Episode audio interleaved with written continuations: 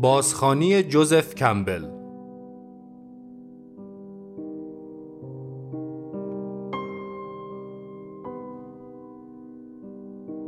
مدرس استاد عباس مخبر.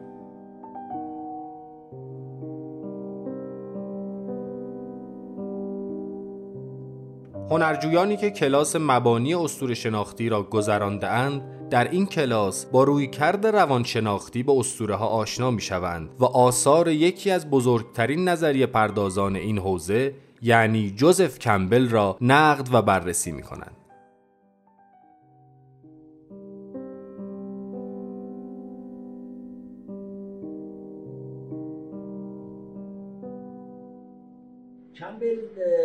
خب اینجا تاریخ زندگیش نوشته شده سال 1980 خورده ای 82 4 اینو فوت کرد.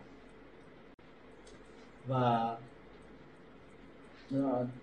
اهمیت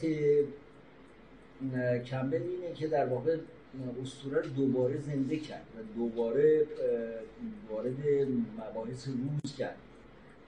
و و از این نظر بی نظیره یعنی هیچ اسطوره شناس دیگری به اندازه این تاثیرگذار نموده روی آوردن اسطوره ها به صحنه زندگی روزمره شاید نقش اون آقای بیل مایرز که باش مصاحبه کرد با اون مصاحبه تو کانال پابلیک امریکا پخش کرد. خیلی مهم بود. و من یادم است که منم اون سال تصادفا در رفته بودم به امریکا و این کتاب رو کتاب بود کتاب فروشی نابلند بارنز نزدیک اون جایی بود که من بودم خونه اون دوستی که بودم. این کتاب رو دیدم خوندم. بعد همون موقع در چهارده هزار نفر درخواست کرده بودن که این دوباره از کانال پابلیک پخش بشه. و خب کمبل اصلا کمبل شد با اون کتاب و با اون مصاحبه. بعد از اون مصاحبه اون کتاب رو در آورده بودن که که من بعدا ترجمه کردم. بعد کتاب بعدیش در اومد که یه خانمی در مشهد ترجمه کرده شادی خسروپنا بعد هم نیست ترجمه یه ذره اسامی تلفظ اسامیش اشکال داره ولی ترجمه در مجموع ترجمه بعدی نیست. یه کتاب تخصصی تری رو آقای علی اصفر بهرانی ترجمه کرده. چون چهار جلد کمبل اساتیر جهان داره که یکیش اساتیر مشرق زمینه و اونو یه جلد و پنگوان چهار جلدی رو در آورده. اون آقای بهرامی ترجمه کرده. یه تیکه دیگه هم آقای بهرامی آمده. اساتیر ایران کمبل رو فقط این تیکایی که راجع به ایران صحبت کرده و یه دو تا مقاله دیگه از خودش اسمش از کنم اساتیر ایران و ادای دین اسم اون کتابه اونم در آورده آقای بهرامی. یه کتابی هم اخیرا دیدم در اومده چیز کوچولوی تو هستی من تو هستم تو هستی چیزی. به این اسم حالا اسمش کتاب بعدا نگاه کنم دقیقش رو میگم. اونم یه خانمی ترجمه کرده منتها خیلی مسئله دار بود این تیکه این کتابی که ترجمه کرد. نویسه خیلی مزخرفی داده و مجبور بوده بده به نظرم. ترجمهش هم ای. خیلی بد نیست. خب یعنی نیارزه این کردم بخر بخونم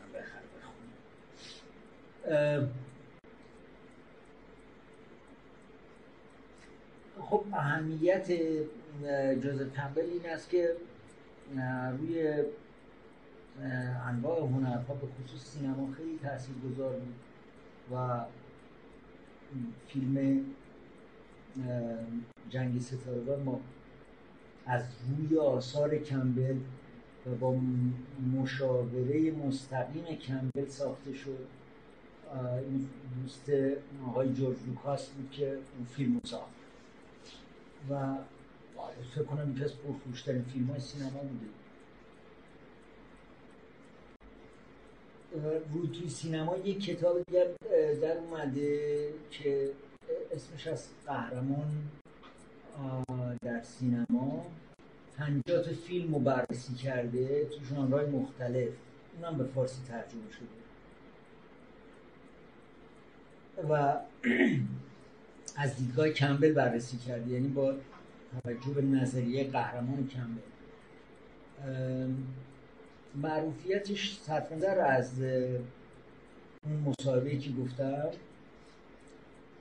به دلیل همین نظریه قهرمانه که تقریبا یکی از اسطوره‌شناسان است بین مثلا همه اسطوره‌شناسا راجع به قهرمان صحبت کردن. مثلا سه تا اسطوره‌شناس ما داریم که مشخصا مدل هایی درباره قهرمان در اسطوره دادن یکی از اونها لورد رگلانه یکی دیگه اوتورنکه که اوتورنک فرویدیه لورد رگلان فریزریه در واقع و کمبل که حالا خودش خیلی مخالفی که بهش بگن یونگی میگه من کمبلی هستم. و واقعیت این است که از یه دوره ای بعد خیلی یونگی میشه. یعنی تا یه دوره ای تا اون کتاب قهرمان هزار چهره هنوز فرویدی و یونگیه ترکیبیه. و بعد از قهرمان هزار چهره خودش هم میگه که من بیشتر به یونگ گرایش پیدا کردم. تو قهرمان هزار چهره همچنان نظرش این است که یونگ و فروید مکمل هم دیگه هستن یونگ برای نیمه اول زندگی خوب فروید و یونگ برای نیمه دوم زندگی و به کرات هم از فروید استنادات تو اون کتاب داره.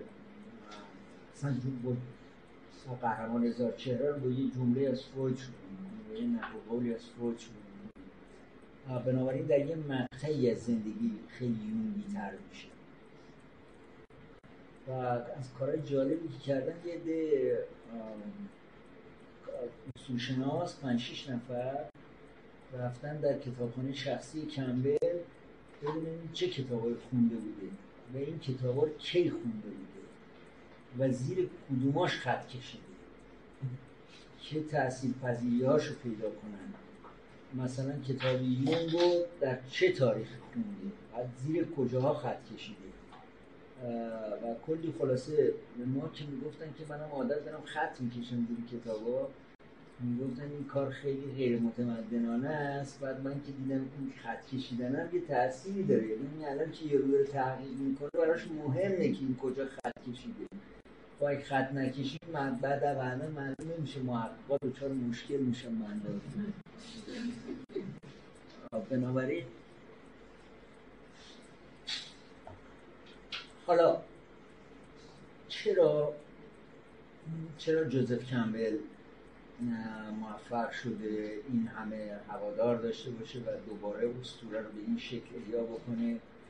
در حالی که بسیاری از این حرفایی که کمبل می‌زنه در مورد اسطوره و دنیای معاصر یونگ هم زده و الیاده هم زده. اما کمبل به هر حال نمی‌دونم چرا. یکی اینکه وقتش بلنده واقعا. خوشتیپ بوده دوم و خیلی خوب حرف می‌زنه خیلی آرام حرف می‌زنه و شانس آورده مثلا تو مصاحبه. مثلا شما زبانم که ندونین همینجوری می‌بینی که یه آدمی از خیلی خیلی آرام داره صحبت می‌کنه و هی انگار که آدم با آرامش می‌کنه.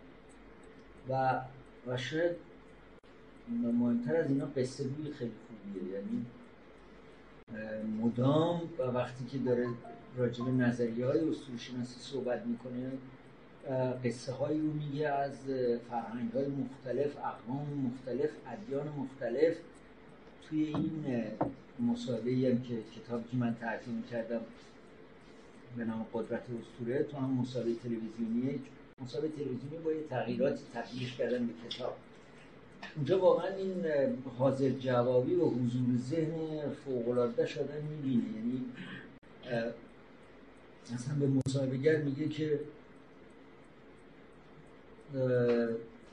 آفرینش داستان آفرینش در همه اقوام هست و همه هم شبیه هم دیگه است. میگه یه مثال بزنی 16 تا مثال تقریبا می‌زنی. همه فرهنگا رو یکی یکی میگی؟ میگه اونجا اونجوری اونجا اونجوری اونجا اسلام اینجوری مسیحیت اونجوری هند اینجوری. خیلی خیلی داستان اسطوره‌ای بلده و خیلی حضور ذهن داره برای اینکه اینا رو عرضه بکنه. و اینم شاید یکی دیگه از دلایل موفقیتش هست.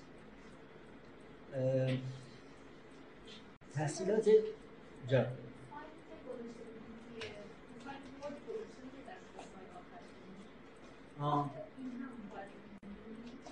نه اون داستان آفرینش که من رفته بودم مال فرهنگ های مختلف و مثلا در 15 فرهنگ رو در آورده بودم این نه این اون تقریبا یه فایل کامل بود. این خیلی گذرات توی اون مصاحبه اشاره می‌کنه به این داستان ها و می‌خواد که بگه کمبل به هر حال معروف است به واضع نظریه استوره یگانه.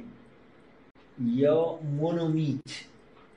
مونومیت یه اصطلاحی است که قبل از کمبل فکر می‌کنم تایلور به کار برده در قرن 19 بعدش فکر می‌کنم جیمز جویس به کار برده و ولی به هر حال سکه این کار به نام کمبل زده شد و مونومیت یا استوره حالا من گذاشتم استوره یگانه. یه دیگه هم استوره یکتا و اینا گذاشتم. این به نام کمبل ثبت شده. حرف, حرف اساسی اصول یگانه در واقع بازم شاید واقعا به, به تعبیری به نظر من خیلی خیلی گاهی کمبل به حافظ و گاهی به خیام نزدیکه. و خیلی بیشتر به حافظ. خیلی مثلا اگه بخوایم نظریه اصول یگانه رو صادر کنیم به زبان حافظ بیان کنیم جنگ هفتاد و دو ملت همه را عضو بنه چون ندیدن حقیقت ره افسانه زدن. این یه جمله رو برداشته از چیز آورده کمبل از کتاب ها که اون جمله همین است میگه که حقیقت یکیست. حکیمان تفسیرهای مختلف از آن به دست دادن. این در واقع جانمایی اسطوره یگانه کمبله اسطوره یک نظریه اسطوره یگانه حرفش این است که نهایتا همه اسطوره ها یه دونه اسطوره. در همه فرهنگ ها جنبست همشون ها یعنی مثلا فرهنگ ایرانی و فرهنگ فلان و هندی و فرهنگ غربی و فرهنگ چینی و همه اینها نهایتا یک اسطوره و اون یک استوره جستجوی انسان هست برای شناختن خودش.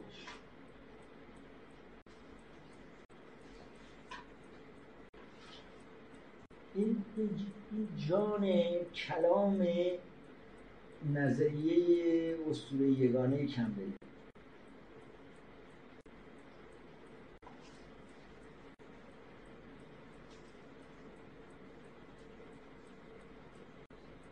از هواشی هواشی بعضی موقع جذابتر از متن از هواشی قابل ذکری که برای کندل میشه می‌شود گفت و در همین کتابی هم که گفتم اگه بخونید هست کمبل می‌دونه خیلی خیلی علاقمندان جیمز جویسه و یک کتاب راهنمای شب عزای فینگان ها شب زندهداری فینگان ها و هر حال یه چیزی اینجوری فینگانز که جویس که خیلی خیلی کتاب دشوار و غیر قابل فهمیه. و خودش هم گفته که من می‌خواستم 300 سال منتقدا سر کار بذارم و اصطلاحات واقعا عجیب و غریبی داره. یکی یه دفعه بهش گفته بود من فهمیدم تو بالاخره منظورت چیه؟ گفت من پس برم عوضش کنم. نمی‌خواستم کسی بفهمه. بعد رفتی یه مش اصطلاح از سیگلی و اینا پیدا کردیم دو جاش گذاشتیم اونجا. و وقتی هم بهش میگن منظورت چیه از این کتاب میگه که معنی نداره این کتابه ولی موسیقیش خوبه. بخونی موسیقی کلامش خوبه. با لحجه ما حتما موسیقی هم از بین من یه تیکه رو یه کتاب کتابی رو داشتم ترجمه می‌کردم و حیوان قصه بود. اون نویسنده یه بحثی کرده بود راجع به نویسندگان مدرنیست. بحثش که اونم بحث جالبی بود اینا حالا همه تو پرانتزه بحثش این بود که نویسنده ها اسیر ساختار قصه قصه معلومه یک کسی باید از یه جای شروع کنه یه کارایی بکنه بعد یه بدبختی های بکشه بعدش هم یا مثلا خوشبخت میشه آخرش یا کشته میشه. یعنی ساختار قصه اینه طرح موضوع شخصیت به اضافه گره افکنی به اضافه گره کشایی. نویسنده ها که دو قرن قصه های اینجوری گفته بودن مدرنیست ها اومدن این ساختار بشکنن. گفتن ها بس دیگه ما زندانی این ساختار شدیم. شخصیت گره افکنی گره گشایی بنابراین آمدن آمدن از این ساختار برن بیرون. اون نویسنده مطابق اینا هیچ کدوم موفق نشدن. و کتابایی که تولید کردن فقط به درد چهار تا استاد دانشگاه می‌خوره از جمله جیمز جویس و از جمله همین فینگانزوی که جیمز جویس رو ذکر کرده یه تیکه رو ازش گذاشته که واقعا غیر قابل فهمه. یعنی واژه هایی که با سه چهار تا زبان مختلف ساخته معنیش معنیشون چیه؟ و من هر چی تو سر خودم زدم البته اونم گذاشته بود اونو برای اینکه ترجمه نشه. گفتم برای اینکه بهتون نشون بدم که غیر قابل فهمه. این تیکه رو می‌ذارم. منم بالاخره تو کتاب تو باید یه ترجمه بدی نمیشه همینجوری بذاری. حتی یه ترجمه غیر قابل فهمم که شده باید بدی که نشون بدیم اون غیر قابل فهم دیگه. هرچی چیزی زدم واقعا دیدم نمیشه. آخرش تو به فیسبوک منتجی شده. الان فیسبوک واقعا این کتاب مقدسی سای خودشه. آدم های مختلفی توش هستن با تخصص های مختلفی می‌تونن با آدم کمک کنن. گفتم دوستان اگر کسی گفته که من فینوانزوی که جویس رو خوندن به احتمال زیاد دروغ گفته. اگرم کسی گفته فهمیدم صد درصد دروغ گفته. میگید نه من این رو گذاشتم. هر کی تونست ترجمه کنه من جایزه میدم. خلاصه به شما عرض کنم که آدمایی پیدا شدن در آنجا که در دانشگاه دوبلین فارغ تحصیل ادبیات انگلیسی بودن.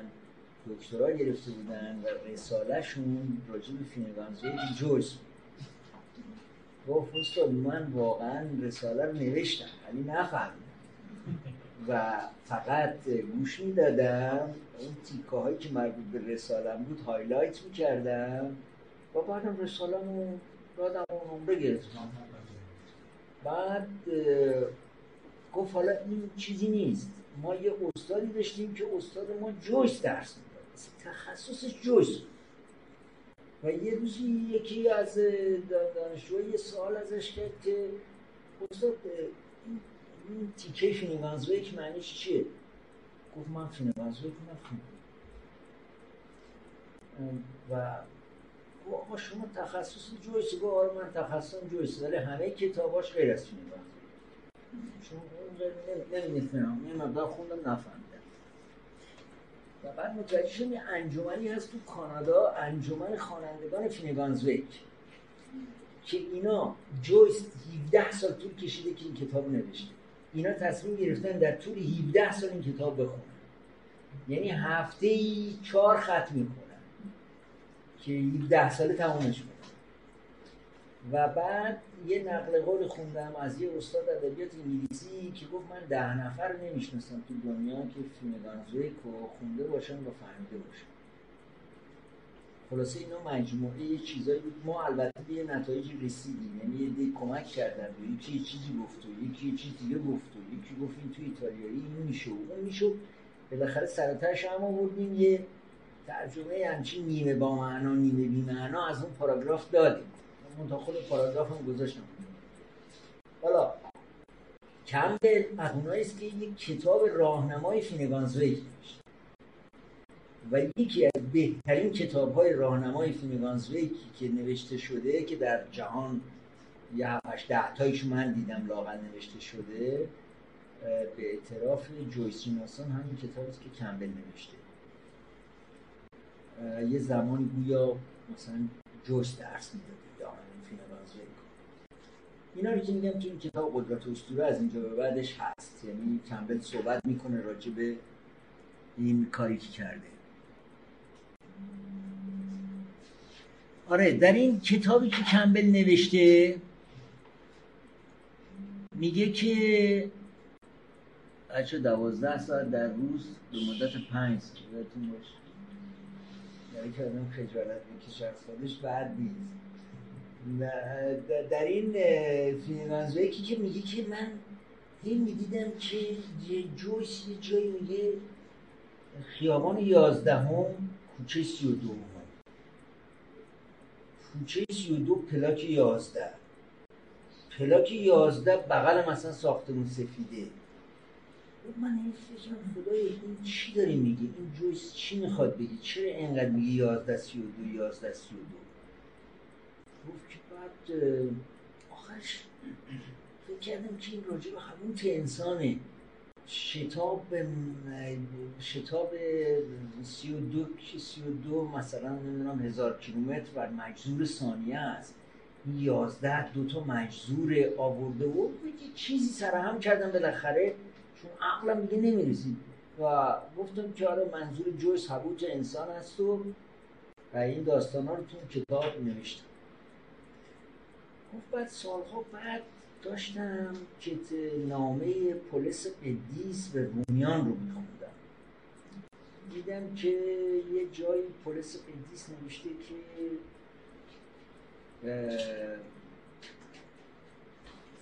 گناه کنید نترسید از گناه کردن.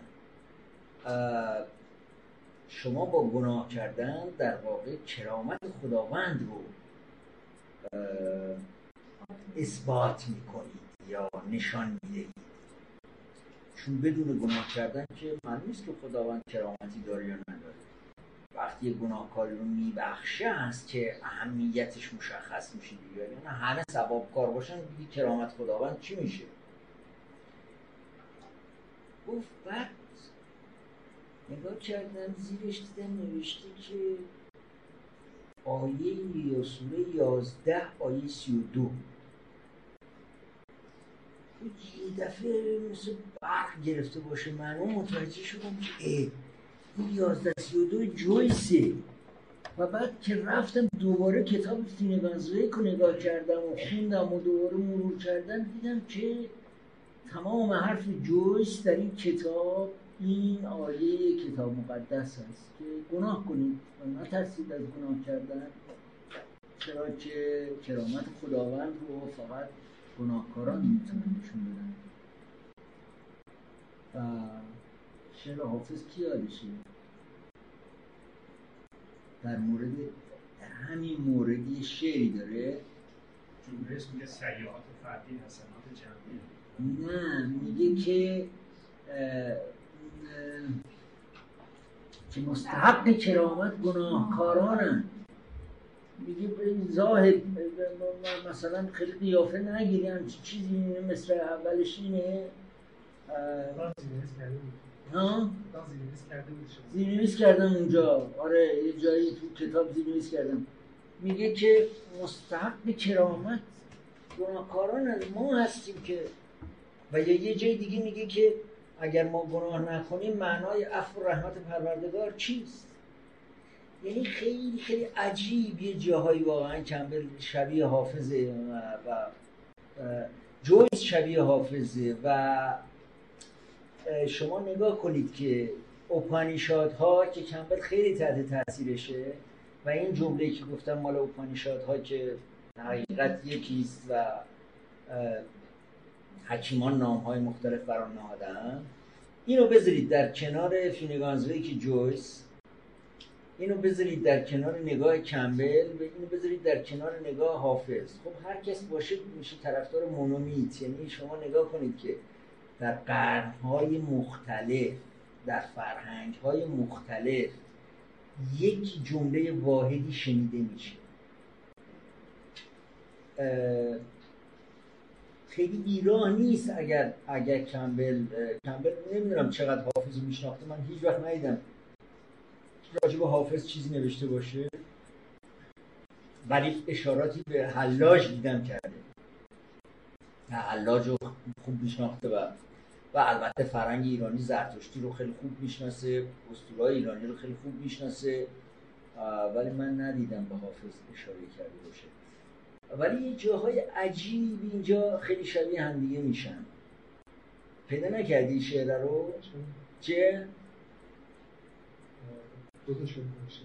نصیب ماست بهشت نصیب ماست بهشت خداشناس. برو.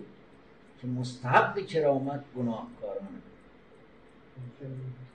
اون یکی هم؟ صحب و خطای بنده گرش اعتبار نیست. نمی پروردگار چیزیست یعنی باور نکردنیه یه جمله عین همینو چیز داره مارتین لوتر داره. لوتر لوتر معروف اصلاحگر دینی. میگه شجاعانه گناه کنید. شجاعانه گناه کنید برای اینکه کرامت پروردگار رو ببینید. و شوپنهاور باز یه جایی در همین کتاب جوزف کمبل هست. یه معمایی رو تر می‌کنه کمبل که خیلی مهمه. اون معما اینه. میگه چه اتفاقی میفته که یه عده جونشون به خاطر یه عده دیگه دست میدن؟ بدون اینکه نسبتی داشته باشن. یعنی بدون اینکه شما برای فرزندت یا مادرت یا عشقت یه غریبه یه جا می‌خواد مثلا توی آتش سوزیه و تو میری جونت از دست میدی برای که اون غریبه رو نجات بدی. این اتفاق و کرات ما تو روزنامه خوندیم دیگه. آتش نشانا این کار کردن معلم این کار کردن و خیلی دیگه تو جنگ ها این کار به کرات اتفاق افتاده. داستانی که خود کمبل نقل می‌کنه با تو همین کتاب این است که تو هاوایی یه گردنه هست که بادگیره و ملت که میرن اونجا برای تفریح و اینا یکی از تفریحاتشون توی این گردنه بادگیر وای میسن و موهاشون باد میدن و از این صحبت. بعد یه نفر می‌خواست از اونجا پرچ پایین باد میومد یه پلیسی بود پره اینو می‌گیره در ماشین رو باز می‌کنه میپره میگیرتش پلیس هم داشت باش میافتاد پلیس دوم میاد پلیس اول می‌گیره و بالاخره نجات یه مصاحبه می‌کنن با این پلیس اولیه. بهش میگن که تو چرا این کار کردی؟ با اینکه می‌دونستی که خطر مرگ برات هست. گفته بود که من نمی‌دونم چرا این کار کردم. اما می‌دونم که اگر این یارو افتاده بود و من این کار نکرده بودم یک روزم نمی‌تونستم راحت زندگی کنم. و من با این کار می‌کردم. عواقبش دیگه فکر نمی‌کردم. کمبل این سوال مطرح می‌کنه که چرا؟ چرا جان جان شیرینه که این همه عزیزه یه ده حاضرن برای یه نفر دیگه که نسبتی هم باش ندارن خرجش کنن. و جواب خیلی جالبه. جواب یکی از بدبینترین فیلسوفای تاریخ پیدا می‌کنه یعنی از شوپنهاور. و میگه که شوپنهاور به این سوال جواب داده. شوپنهاور یه جایی گفته که علت این که بعضی آدما حاضرن این کارو بکنن اینه که در یک لحظه دچار یک بحران روانشناختی میشه انسان که متوجه یگانگی نوع بشر میشه. یعنی متوجه میشه که این خودشه و این پاره از خودشه یا من پاره از او هستم یا همه ما پاره از یک هستی هستیم. این این باعث میشه که این این کار بکنه. بنابراین می‌خوام بگم که حالا هی داره ارتش شباهت هامون افزایش پیدا می‌کنه. حافظ جوزف کمبر جیمز جویس مارتین لوتر شوپنهاور ها یعنی شما نگاه می‌کنیم می‌بینیم که یه جاهایی انگار که واقعا همه یه حرفی می‌زنن. شکل مختلف می‌زنن. کمبل البته از این نظر میگه که من خیلی تحت تاثیر آدولف باستین هستم. آدولف باستین یک اسطورشناس آلمانیه که یکی از روی کردهای اصول شناختی که شما می‌خواستیم بدونین جلسه قبلی یکیش هم مال همین آدولف باستینه آدولف باستین میگه که اسطوره ها رو به دو بخش تقسیم می‌کنه. یکی میگه اندیشه بنیادین خودش میگه که به بیسیک آیدیا یا همچین چیزی اندیشه بنیادین. و یکی میگه که فرهنگ قومی.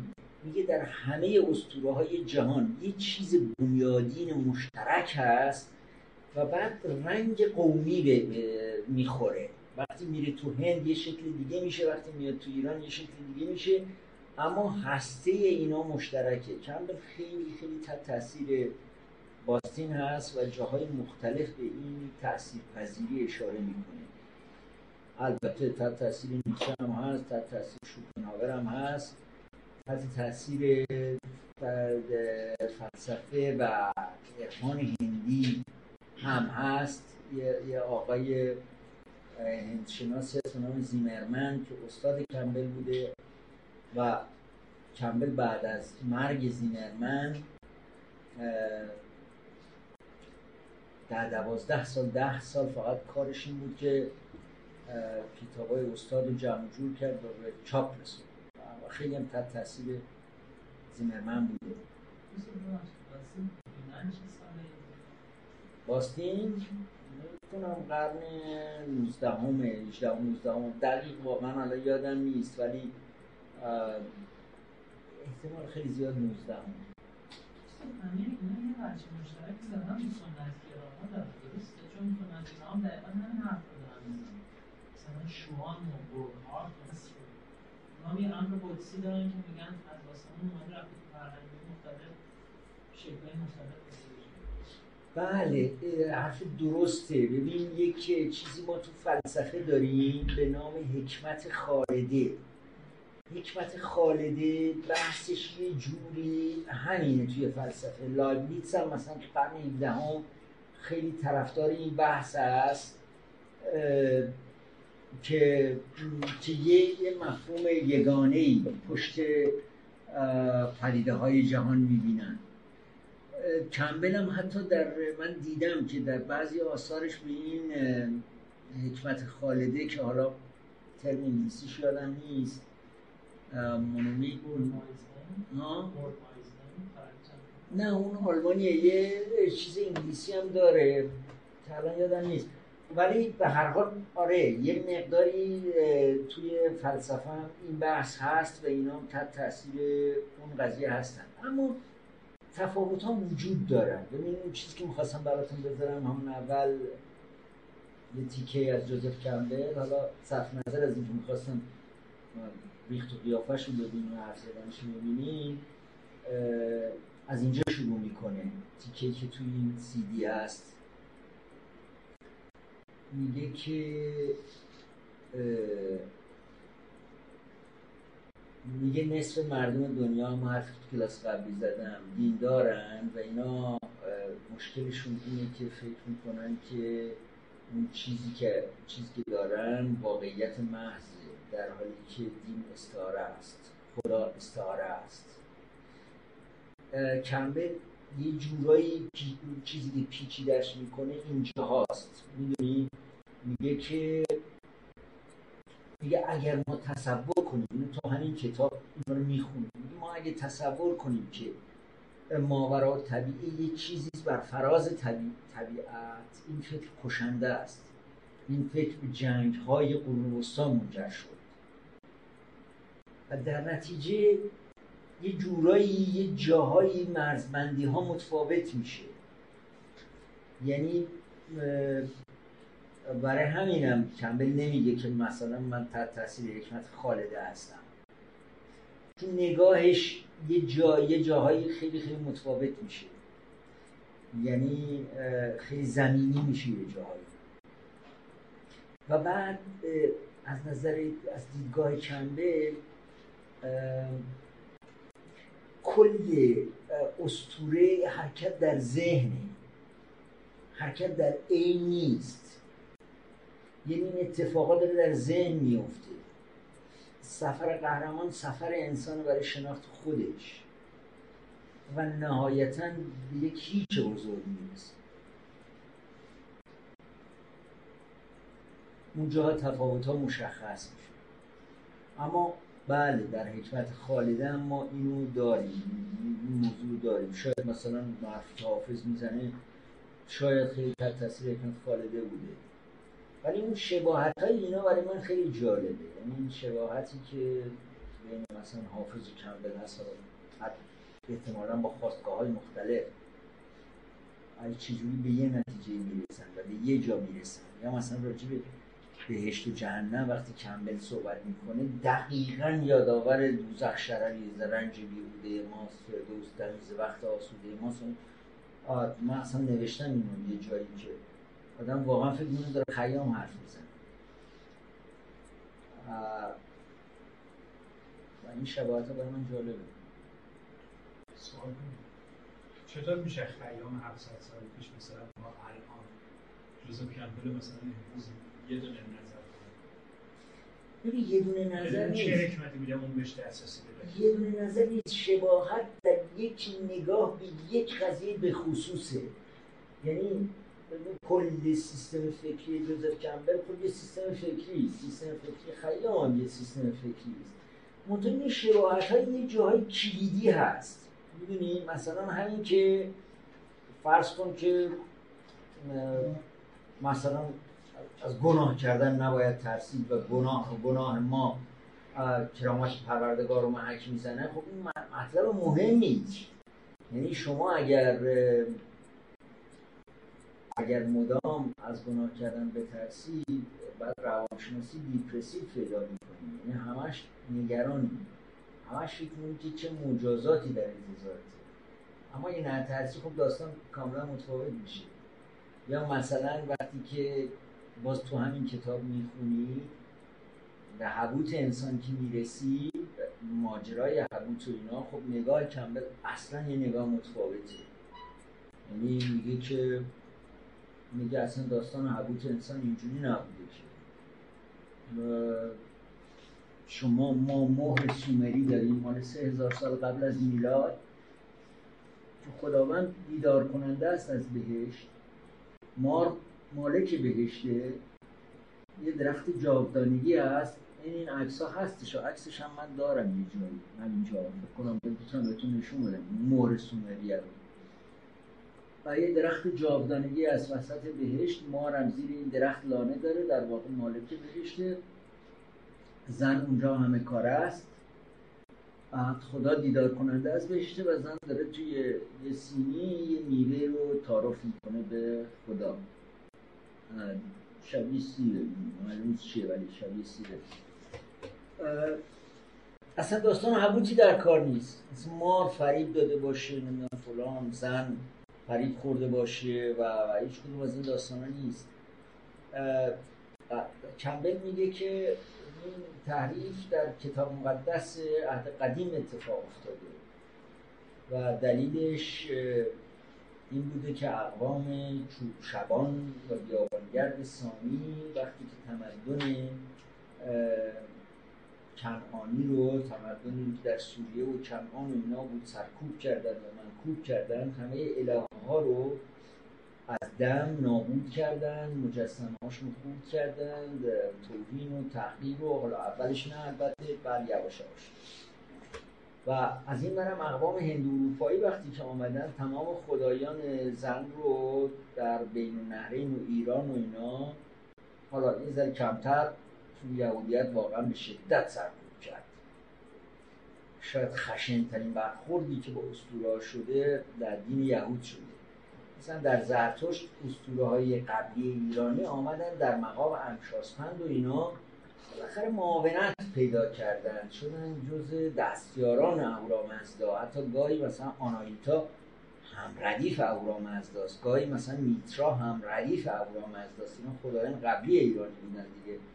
آمدن در کتاب مقدس زرتشت هم جایگاهی بهشون داده شد. مهریشت داریم آبانگشت داریم یه یه, یشت مخصوص مثلا آنایتا داریم یشت مخصوص میترا داریم و توی مثلا مهریش شما وقتی می‌خونید میگه که مهر هم رده اهورامزدا میگه هر کسی من به هر جور احترامی که به من می‌خوام بزنیم بایستی به مهر بذاریم. ولی به هر حال آمدن اقوام هندو اروپایی که خدایان مذکر داشتن و اقوام سامی هم از اون ور باعث به اصطلاح سرکوب الهه ها و حاکمیت خدایان مذکر میشه حدود مثلا 5000 سال قبل از میلاد.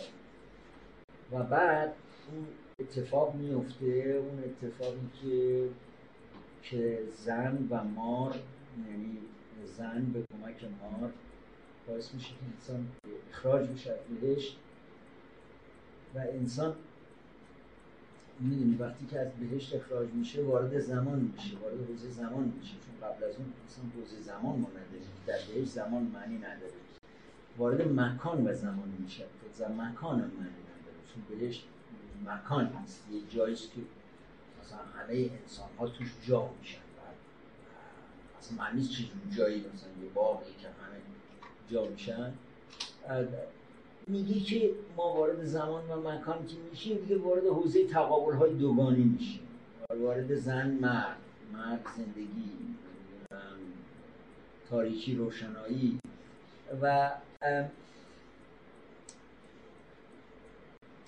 این مخالفت این درگیری انسان با خدا درگیری انسان با طبیعت درگیری این که هر چیز طبیعی و زیبایی باعث گناهه. این که خداوند بیشتر مثلا قرار مجازات کنه تا پاداش بده. این که همه اینا از نظر کمبل چیز نیست. همه اینا پدیده های غیر قابل قبولی منظورم این است که خیلی با اون با حکمت خالده و اون بحثا نمیشه قاطی کرد. که یه جاهایی واقعا این شباهت ها رو میشه دید. به هر حال کمبل درساش درسش تموم نمی‌کنه و دکترا نمی‌گیره. و و میاد بیرون یه ادبیات قرون وسطا و اینا خونده بوده. بعدا که میره می‌خواست می‌خواسته دکترا بگیره به دلیل دیدگاه هایی که داشته خودش میگه که اینا خودشون نمیمد و حرفا که من راجع به اصول می‌خواستم بزنم منم گفتم برو باباتون و دانشگاه رو کردم و میره و شروع می‌کنه به همین مثل دیوونه ها دوازده سال مثلا پنج سال روزی مثلا دوازده سال کتاب میخونده و مینوشته. کتاب حافظه بسیار نیرومندی به نظر من. زبانهای اروپایی رو بلد بوده سانسکریت میره می‌خونه با, با, با, یه از این چیزهای هندی گروه خیلی معروف هندی خیلی نزدیک بود مثل میشیما و اینا. شانسی کشتی مثلا داشتن می‌رفتن اروپا با هم رفیق میشن وقتی یکی می‌خواد براش بیاد همینجوری میاد. و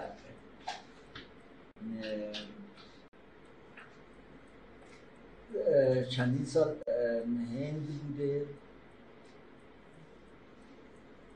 فلسفه هندو خیلی خیلی خوب بلد اسطوره‌های هندی خیلی خوب بلد بوده البته راجع به همه اینا هم چک و چونه هست. مثلا یک کسی نوشته این اصلا سانسکریت بلد نیست و دروغ میگه و الکیه و ولی واقعا بلد بوده. دستی کم آدم کتاباش که می‌خونه می‌بینه که این چیزا رو می‌دونسته. و بعد کتاب های اولش هم طبق معمول موقعی که می‌خواسته بنویسه واقعا دچار مشکل بوده چاپ نمی‌کرده کسی براش نمی‌دونم گرفتار هزار تا مسائل و مشکلاتی که همه اهل قلم همه جای دنیا دارن این هم بوده تا اون کتاب چیزی در میاره قهرمان هزار چهره رو. اون کتاب خیلی باعث معروفیتش میشه و نمی‌دونم ولی باید مثلا حدود چه بعد از چهل و ایناست. بعد اون کتاب جایزه آکادمی هنر امریکا رو می‌بره. نصفش هم خیلی قشنگ قشنگ است کتاب. و یواش یواش به حال به جانشنامه هم یه مدت هم شروع کرد داستان بنویسه. خیلی ناموفق بود در داستان نویسی با اینکه قصه روی خیلی خوبی بود. در داستان نویسی نتوانست به جایی برسه. یا به حال ادامه نداد. در حوزه اسطوره همونطوری که گفتم کمبل ایده پرداز خیلی بزرگیه. واقعا برای دقدقه نظریه نداره اصلا. حرفاشو به صورت نظری جنبندی نمی‌کنه. شاید مهمترین کار مثلا نظریش همون کتاب چهار جلدی اساتیر جهان هست که که اینجا این باستین و اینا رو اینجا نوشتم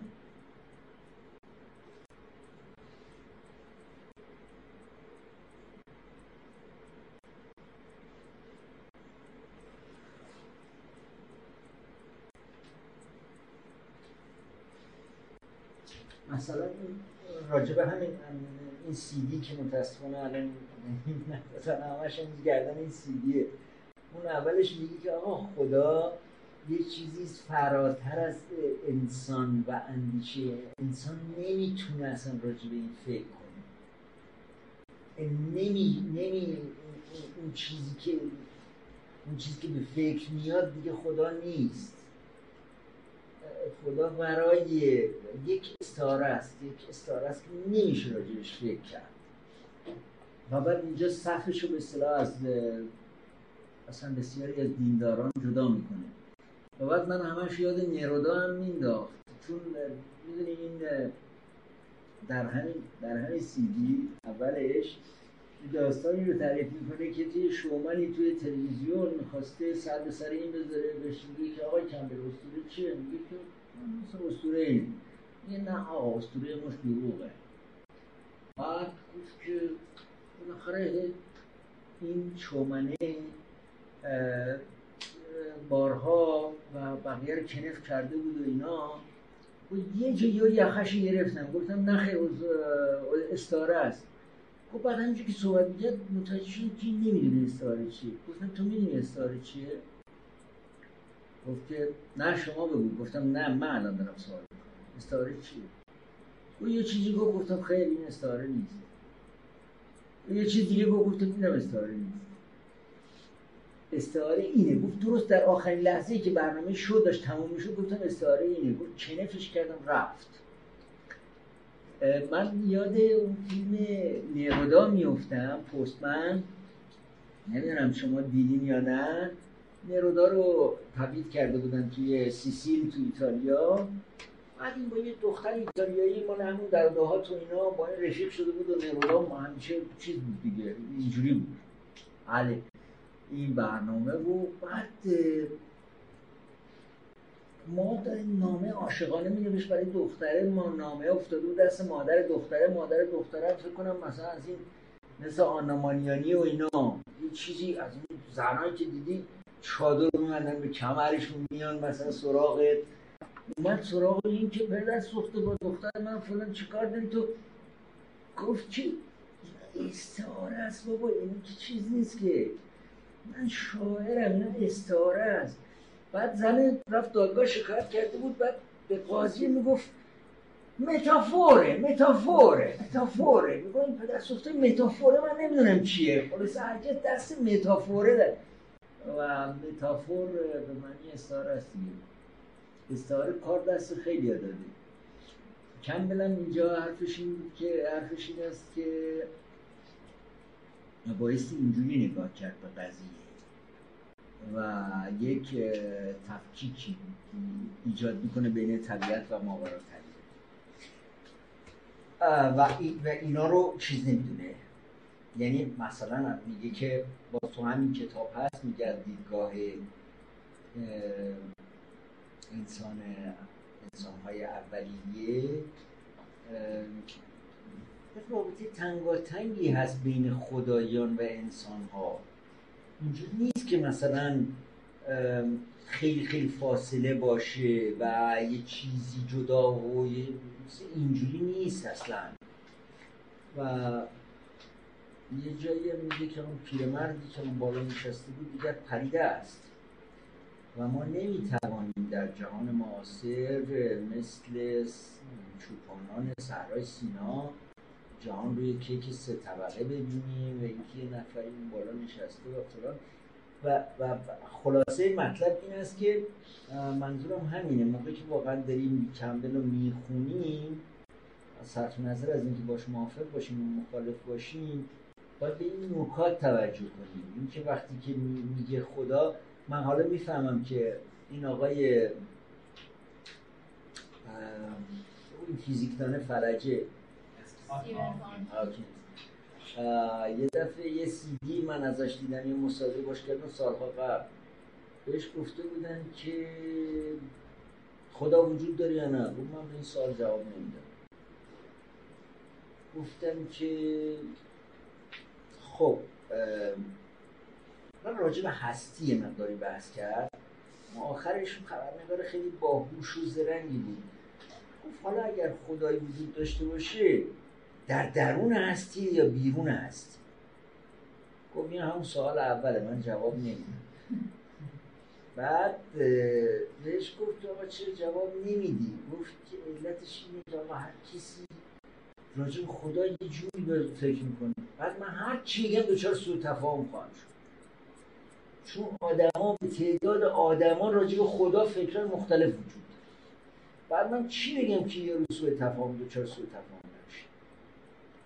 اینم اینجوری است یعنی موقعی که راجع به این ترم ها صحبت میشه آدم باید واقعا دقت نگاه کنه که این طرف داره در چه بافتی و چه بستری و چه معنایی این اصطلاح رو به کار جونم.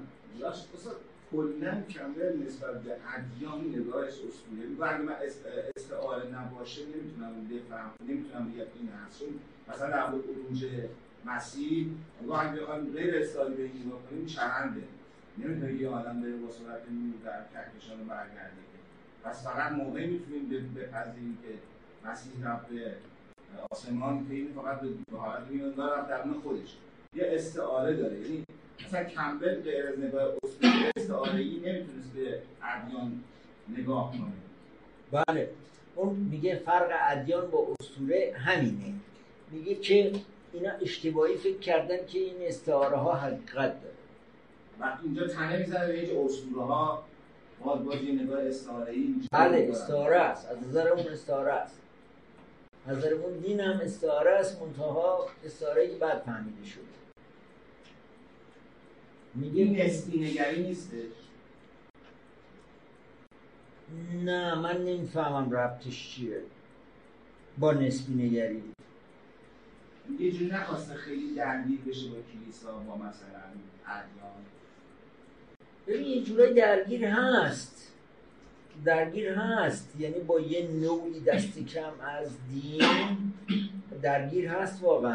برای اینکه با بسیاری از دیدگاه های دینی مسیحیت و کلیسا مخالفه و مشخصا هم میگه. مثلا همین بحث عیسی مسیح رو یا همین بحث این که میگه که آقا دین باید متحول بشه. نمیشه که وگرنه ما تمام جوانانمون از دست خواهیم داد.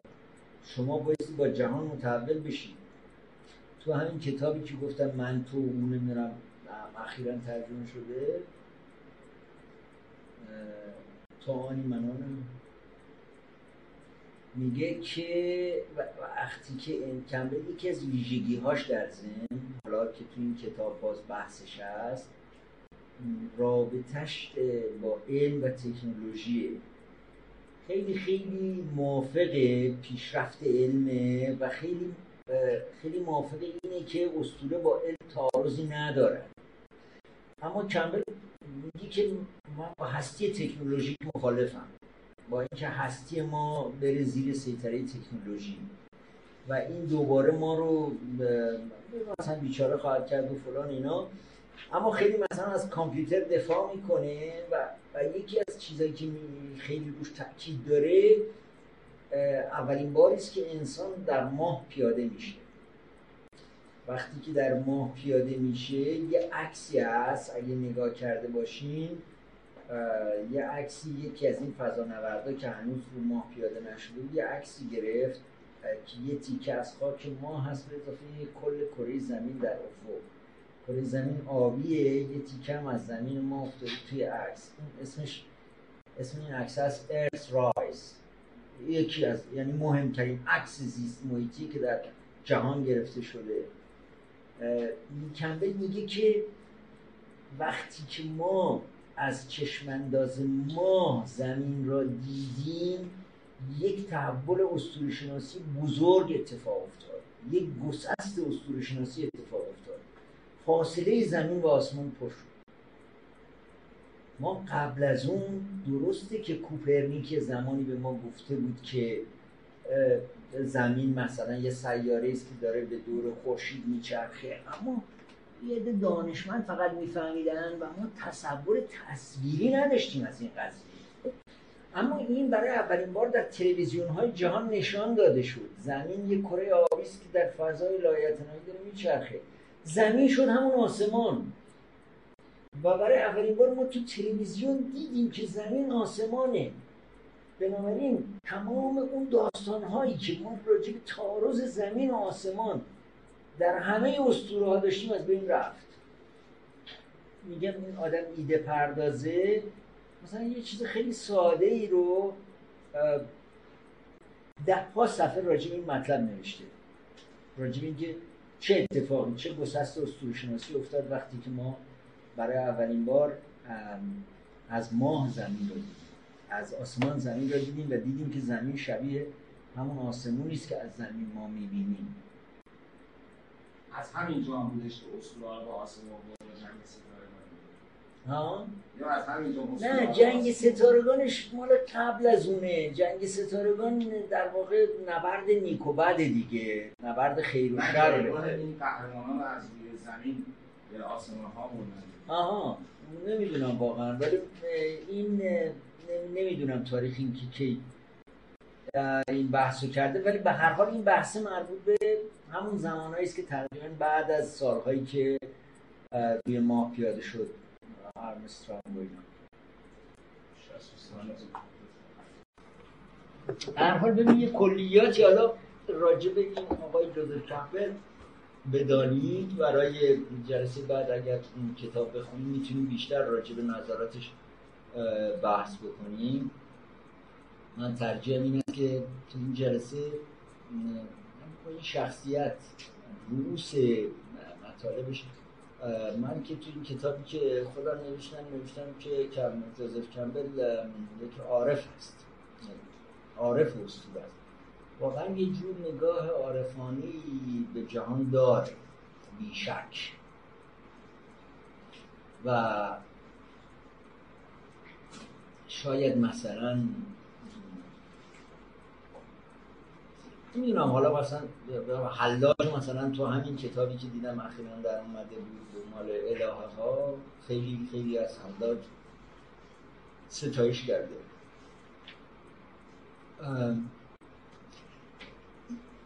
کالج گفتم دکترا رو ول می‌کنه و میره شروع می‌کنه به کتاب خوندن و دنبال کار خودش و و بعدم زمانی که دیگه معروف میشه استاد میشه فقط به خانما درس میده. و آقایون درس نمی‌داده در کالج سارا لارنس درس می‌داد که کالجی زنانه کالج زنانه بود و و بعد از دانشجویان همونجا هم زن گرفت و خانم جن اردمن یک رقصنده معروف باله اونجا بود که شد زن ایشون. میگه خیلی من از حرکات این و اسطوره یاد گرفتم. خیلی یه سری چیزهایی اه، مهمی که جوزف کمبل ازش بیادگار مونده یا با اون عناوین شناخته میشه یه جمله است که باز از اوپانیشادها گرفته و, و اون جمله معروف است که میگه وجد خود را دنبال کنید. و خودش هم همین کار کرد.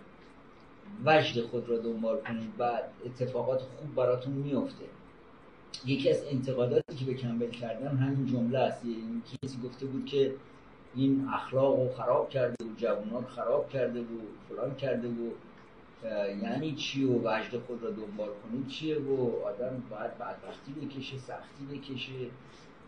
و از این حرفا.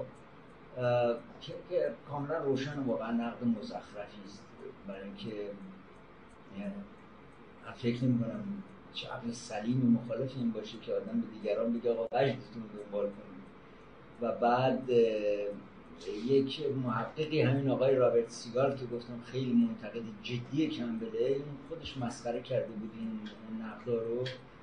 گفته بود که آقا جوانه رفته مثلا هروئین اولا شما به من نشون بدید که چند تا جوان هروئینی تحت تاثیر جوزف کمبل هروئینی شد یک. دومی که حالا اگه شده باشن تاثیر جوزف کمبل چیه؟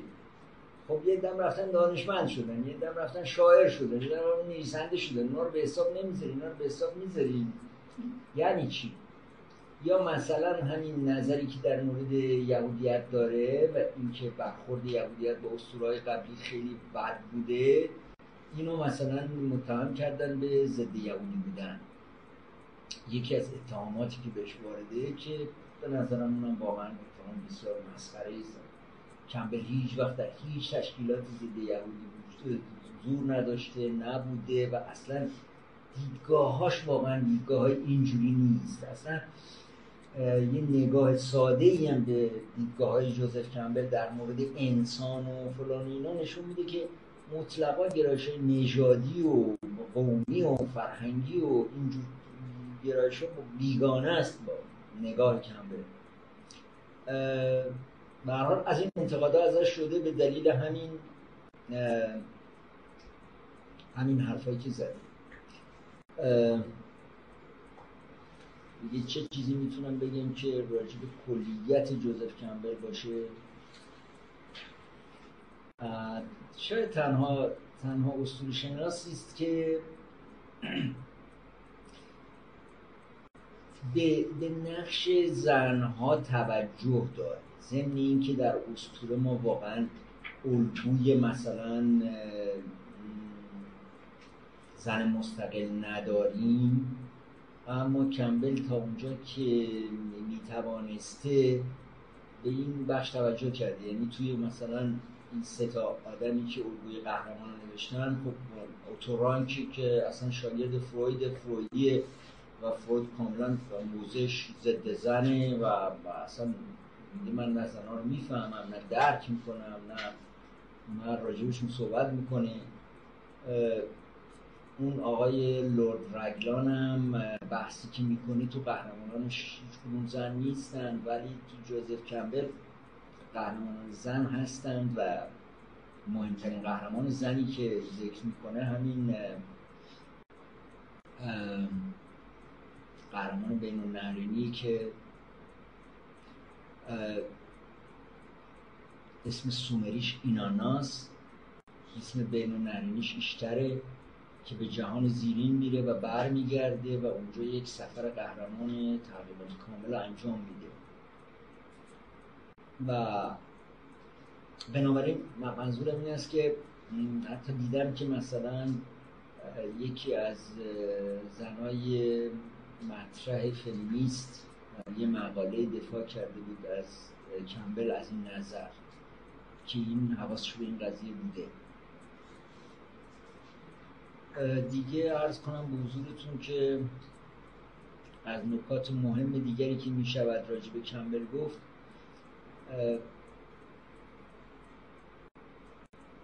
یکیش اینه که من خودم مثلا شیفته این آدم شدم برای اینکه کارش ترجمه بکنم و بخونم.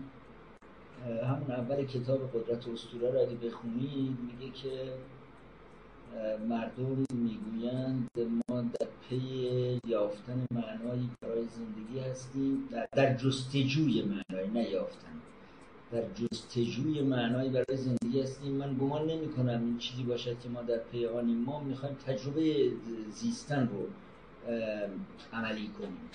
تجربه زیستن رو به اجرا بذاریم. این یه مقدار نگاه خیامی یه مقدار. من که خودم همش مثلا یه سالهایی واقعا دوازده سیزده ساعت کار می‌کردم و فکر می‌کردم که مثلا دارم یه معنایی به زندگی میدم. تکان دهنده بود برام وقتی که اینو خوندم. که نکنه ما داریم علکی دنبال معنا هستیم من بعدها بعد فکر کردم که خب این مزخرف میگه کمبل واقعا ما می‌خوایم به زندگی معنا بدیم. حالا حرفی زده دیگه. تو چه جدی می‌گیری بعد دیدم که بعد رفتم انگلیسیشو چک کردم و اینا دقت کردم دیدم بحثش یافتن معنا برای زندگی نیست. جستجوی معنا برای زندگی نیست. یا یافتن معنا نیست. خلاصه منظورش اینه به سادگی. که یه معنای اون بیرون وجود نداره که تو می‌خوای دنبالش بگردی. بحثش اینه که تو معنا رو باید خودت بسازی. و معما برای من حل شد. ولی به حال این اول همون کتاب اگه بخونید خیلی خیلی قابل فکر واقعا اون پاراگرافی که اونجا نوشته. دیگه بهش میگن که از این از این جنبه های مثبتی که من برای من خیلی جذاب بوده بهش میگن اسطوره به چه درد می‌خوره؟ میگه هیچ هیچ دردی نمی‌خوره. اگر زندگی راحت ادامه بدی. اسطوره به درد نمی‌خوره. اما من نظرم این که اگر یک آدم واردی به شما اسطوره رو توضیح بده آنچنان در کمند اسطوره اسیر خواهید شد که تا پایان زندگی با شما خواهد اما همینجوری که بگیم کسی مثلا بیا اسطوره بخون زور بزنه آقا اگه نخوندی نصف عمرت بر فناس فلان نه. اگه زندگی داره اون مراتب میگذره خب میگذره دیگه و اسطوره چه نیازی کار تو زندگی تو. و اینو از هندیا یاد گرفته که حالا منم یاد گرفتم به شما یاد میدم خیلی به درد آدم می‌خوره. باور کنید خیلی به درد می‌خوره. می‌گفت که من یه روزی پیش مثلا میشیما بودم. نشسته بودیم اونجا و یه زوار هم از جاهای مختلف دنیا آمده بودن. یه آقای امریکایی اومده بود چون منم امریکایی بودم اونجا بغل دست من نشست و سه ساعت اونجا نشست و کلامی حرف نزد. میشیما هم کلامی باش حرف نزد. و من با این امریکایی گفتم تو چی هستی؟ چی کاری؟ و چی اومدی؟ گفت من خیلی دوست دارم افکار و عقاید استاد دوست دارم اومدم چون ببینم. و چند سال زحمت کشیدم پولامو جمع کردم فلان کردم مرخصی گرفتم حالا اومدم استاد ببینم. بعدم بلند شد رفت. من خیلی ناراحت شدم. ببین رو گفتم به میشیما آقا ما رفیق بودیم دیگه بهش گفتم آقا خیلی بعده این بنده خدا می‌دونی چقدر جون کنده تا بیا تو رو ببینه پولش جمع کرده حقوقش و مرخصیش و فلان و اینا رو. دو کلمه حرفی تعارفی. یه چیزی بهش می‌گفتی دیگه. گفت یه نگاهی به من کرد و گفت که سوالی نداشت ولی سوال داشت میپرس.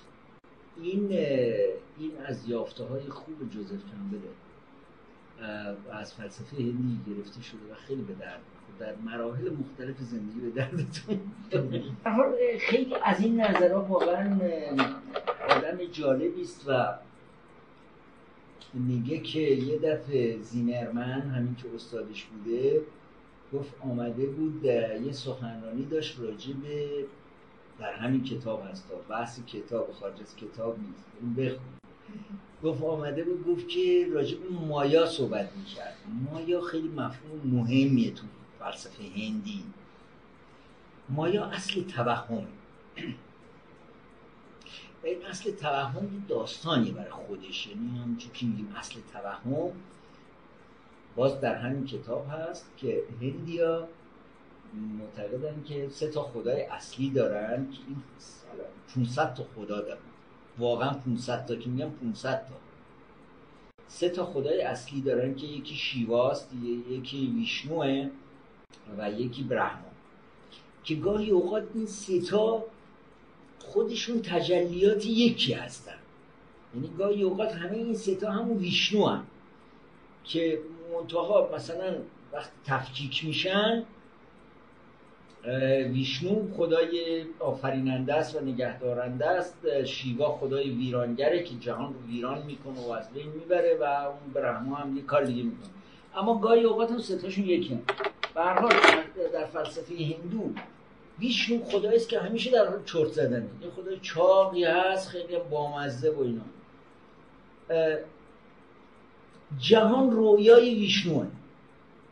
یعنی ما تو این کلاس که نشستیم و از ما بگیر تا هر کس هر جا هست تا اوباما تا کلینتون تا نمی‌دونم فلان چینیا کلی یه میلیارد و نیم کل هندی همه ما رویای ویشنو هستیم.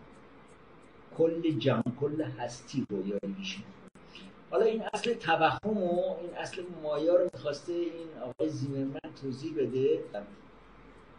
در, در اصل مایا که میگم خیلی ساده نیست یک حکیم هندی داریم به نام نرد. حکیم خیلی مهمیه. ریشی های هند مثلا جزء مثل امشاسپندان دیونی هم.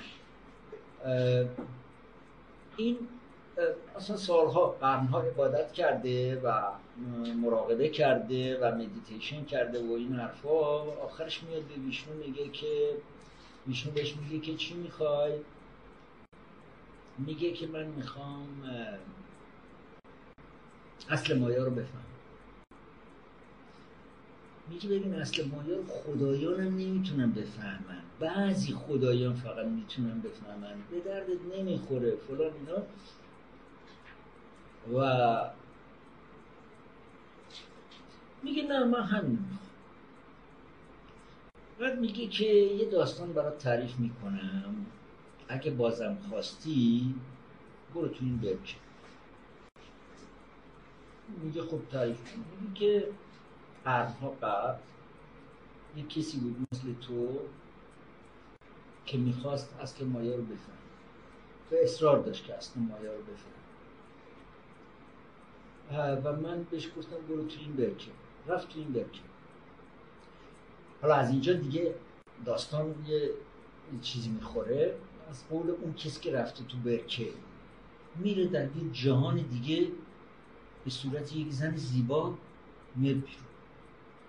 اونجا پادشاه اومده شکار و اون کار و این حرفا و از این خوشش میاد تو اینو می‌بره و میشه زن پادشاه.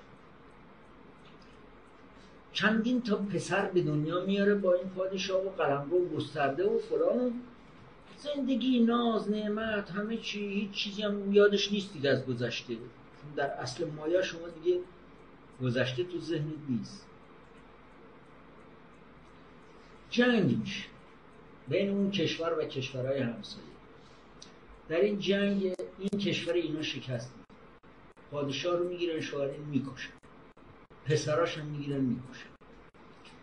خود این زن رو هم می‌زنن روی توده هیزم که آتیش بزنن.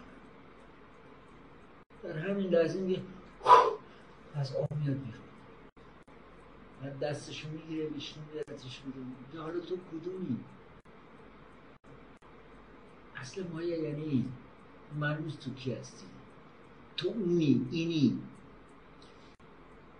بعد به حکیم میگه بازم می‌خوای؟ حکیم رو میفته به سمت برکه این تو این کتاب نیست. این تو یک کتاب دیگه هست. این تو کتاب اسطورهای هندیه یکی یکی از نکات مهم دیگری که من به نظرم به راجب کمبل حتما باید بدونیم اینه که میگه که آقا جهان رو بدان گونه که هست بپذیرید. جهان رو نمیشه تغییر داد. این موجد بحث های فراوانی شده در مورد اینکه کمبل از نظر سیاسی آدم مرتجعی است و خواهان تغییر جهان نیست و خواهان تثبیت جهان. کمبل حرفش اینه که میگه که کسانی که میگن این اون دنیایی نیست که ما می‌خواستیم این دنیای کسافتیه این فلانه این چنین برخورد بچگانه است. ما جهان را باید بدان گونه که هست بپذیریم و شرافتمندانه درش مشارکت کنیم و نقش خودمون ایفا کنیم. و, و چند تا مثال خیلی مهم می‌زنه برای این قضیه. حالا قبل از اینکه مثال ها رو بگم بهش میگن که خب آقای کمبل این که شما میگی که بپذیریم اگه ماری اومد ما رو بزنه ما تکلیفمون با مار چیه؟ با جناب مار. میگه ما رو باید بکشیم. میگن که خب این که نشد تناقض داره که میگه نه تناقض نداره. کشتن مار به معنای نفی مار نیست. ما نمی‌تونیم ما رو نفی کنیم در جهان. ما حتما اگه یه چیزی به مناسب برسونه باید در مقابلش وایسیم اما این به معنای نفی نیست به معنای نفی جهان نیست. ببین با همون با سرور شرکت کردن ها میگه قهرمان کسی نیست که که از روی کینه بغض و اینا در جهان شروع می‌کنه به حرکت کردن. طبیعتش اینه. با شوق این کارا رو می‌کنه. همه این بدبختی ها و سختی ها رو می‌کشه. بنا به طبیعتش این کار می‌کنه. یکی از مثالهایی که می‌زنه دالای لاماست لاما که وقتی چینیا تبت رو در داغون کردن و فلان اینا خب دالای لاما رهبر دینی تبتی ها بود دیگه. و از موقعی که بچه بوده تو قنداق این دالای لاما بوده. هیچ وقت دست به سیاه سفید نزده بوده و همیشه هم همه چیزش مهیا بوده. بعد بهش تبتی ها میگن پیروانش شما دو تا راه رو می‌تونید انتخاب کنید. یا ما شما رو ببریم در هند مستقر کنیم و همینجور دالای لامای ما باشید با تمام تشریفات و هزینه ها و همه چیز. یا این که اصلا برید و هرچی خودتون هر کار خودتون می‌خواید. میگه این دالای لاما راه دوم انتخاب کرد و آمد در امریکا ساکن شد و آدمی که در عمرش هیچ وقت کار نکرده بود خیلی جالب در این جامعه جذب شد و کار کرد و زندگی کرد و زندگی خوبی هم داره. و حالا جالب اینجاست میگه من هرگز هرگز از دالای لاما نشنیدم که یک بار چینی ها رو نفرین کن و یک بار به یک چینی توهین کن و این که این آدم هرگز و خود کمبل خیلی اینجوریه. من تنها جایی که دیدم یه ذره لحنش مثلا خشن و توهین آمیز شده تو همین کتاب راجع به مالندوزانه. این این جانورانی که میاد این حشراتی که هیچ چیز جز مالندوزی نمی‌فهمند نمی‌دونم فلان فلان فلان. یه چیزی راجع به اینا میگی که حالا می‌تونید برید و بخونید. اما اما اون نکته اصلی که بحث کمبل هست که به نظر من باز اینم از تفکر هندی گرفته همین همین که میگه که جهان رو بدان اونی که هست بپذیریم. اینو من خواهش می‌کنم که یه فیلمی هست مال جی ام فورستر به نام گذر به هند. رمان مال جی ام فورستره. بر اساس اون رمان نوشته شده فیلمه. بر اساس اون رمان تهیه شده ساخته شده. اسم فیلم از گذر به هند. این داستانش اینجوریه که یک دکتر مسلمون هندی هست به نام دکتر عزیز که با مسترزن فرماندار انگلیسی هند میرن غارهایی رو توی هند بازدید کنن. این خانم از دکتر عزیز خوشش میاد و بهش پیشنهاد میده که با هم بخوابند و اینا. و دکتر عزیزم قبول نمی‌کنه. مسلمان بوده و با باورهایی داشته و نمیپذیره نمیپذیره زن میاد و این متهم می‌کنه لباس خودش رو پاره می‌کنه و فلان و اینا امید و جیغ و داد و فلان متهم می‌کنه که می‌خواسته اون تجاوز کنه. و دکتر عزیز رو می‌گیرن و می‌برن و اونجا همه چی دست انگلیس ها بوده اینم زن فرماندار بوده و اینا. خلاصه دادگاهیش می‌کنن و محکوم به مرگ. یه آقای انگلیسی هست به نام فیلدینگ یا ریچارد فیلدینگ که خیلی معروفه. بعدا هم تو یه دانشگاه یا مدرسه رو در هند به نامش خیلی کمک کرده بود به هندیا شخصیت انسان دوستیه میره توی دانشگاه به رئیس دانشگاه که یه هندیه خیلی هم شبیه شیواس یه چاق توفونی قشنگ اینجوری جلو کنار استخر نشسته پاشم با دمپاییش داره آب بازی می‌کنه و اینا. این فیلدینگ میره اونجا بهش میگه که آقا شنیدی چی شده میگه که نه نشنیدم ولی چه خوب شد شما اومدید اینجا. ما یه مدرسه می‌خوایم بسازیم اسمش رو بزنیم فیلدینگ. آقا ول کن مسائل مهمی اتفاق افتاده. دکتر عزیز میگه که در این مدرسه ما می‌خوایم 16 تا کلاس درست کنیم. شما نظرتون چیه؟ میگه آقا مدرسه الان الان اورژانس اینه که دکتر عزیز دارن اعدام می‌کنه. میگه ما می‌خوایم در ضمن یه کلاسایی هم بگیریم جداگانه مثلا برای دخترها شما نظرتون چیه؟ هی این میگه و هی اون راجع مدرسه میگه. آخرش این فیلدینگ داغ می‌کنه. یعنی یه سیستم فکری مثل ماست دیگه سیستم فکری غربیه. یا شما یعنی میگید که ما هیچ کاری نکنیم دکتر عزیز اعدام کنه. میگه نه نه نه من همچه حرفی نزدم من خودم تا حالا چهار تا نامه نوشتم. شما هم هر کاری می‌تونی بکنی بکن. ولی هر اتفاق قرار باشه بیفته بیفته شما هم همه کاراتو بکن. ببین یک جور اکتیویتی در میان این اکتیویتی یعنی یک یک یک جور نگرش فعال منفعله. این نگرش نگرش کاملا چیز نیست. کاملا انتحالی نیست واقعا. یعنی اینکه میگه که جهان را بدان گونه که هست بپذیریم معنیش این نیست که شما هیچ کاری نکنید. باز یه مثال دیگه که در همین کتاب هست. یه, یه خدایی هست نام ایندرا. داره یه کاخ می‌سازه. معمار باشی خدایانم داره براش می‌سازه. هر روز این ایندرا میاد و این تر کاخ عوض می‌کنه. این معمار باشی دیگه دیوانه میشه این که خداست. عمرش که تمامی نداره. منم که عمرم تمامی نداره. هر روز با کاخ میره پیش برهما. حالا برهما چیه؟ برهما یه خدایی است. ویشنو که گفتم؟ خدای در حال چرت زدنه از نافش. یه دونه نیلوفر در اومده برهما وسط نشسته. هر پلکی که می‌زنه 432 هزار سال طول می‌کشه. پلک. و هر پلکی که می‌زنه یه ایندره میاد و یه ایندره میره. بعد میگه میگه داستان من اینه من نمی‌دونم چی کار کنم. و رحمان چیزی میگه به ویشنو. ویشنو هم مثل فیلم پدرخوانده مثل مارلون براندو میگه فردا چیزی. کرد. یه جمله بیمعنیه. فردا چیزی پرواز خواهد کرد. چیزی اینجوری. رحمان بهش میگه برو فردا کار درست این فردا میره تو کاخ و طبق معمول هم این میاد تو یه تغییراتی هم داده بود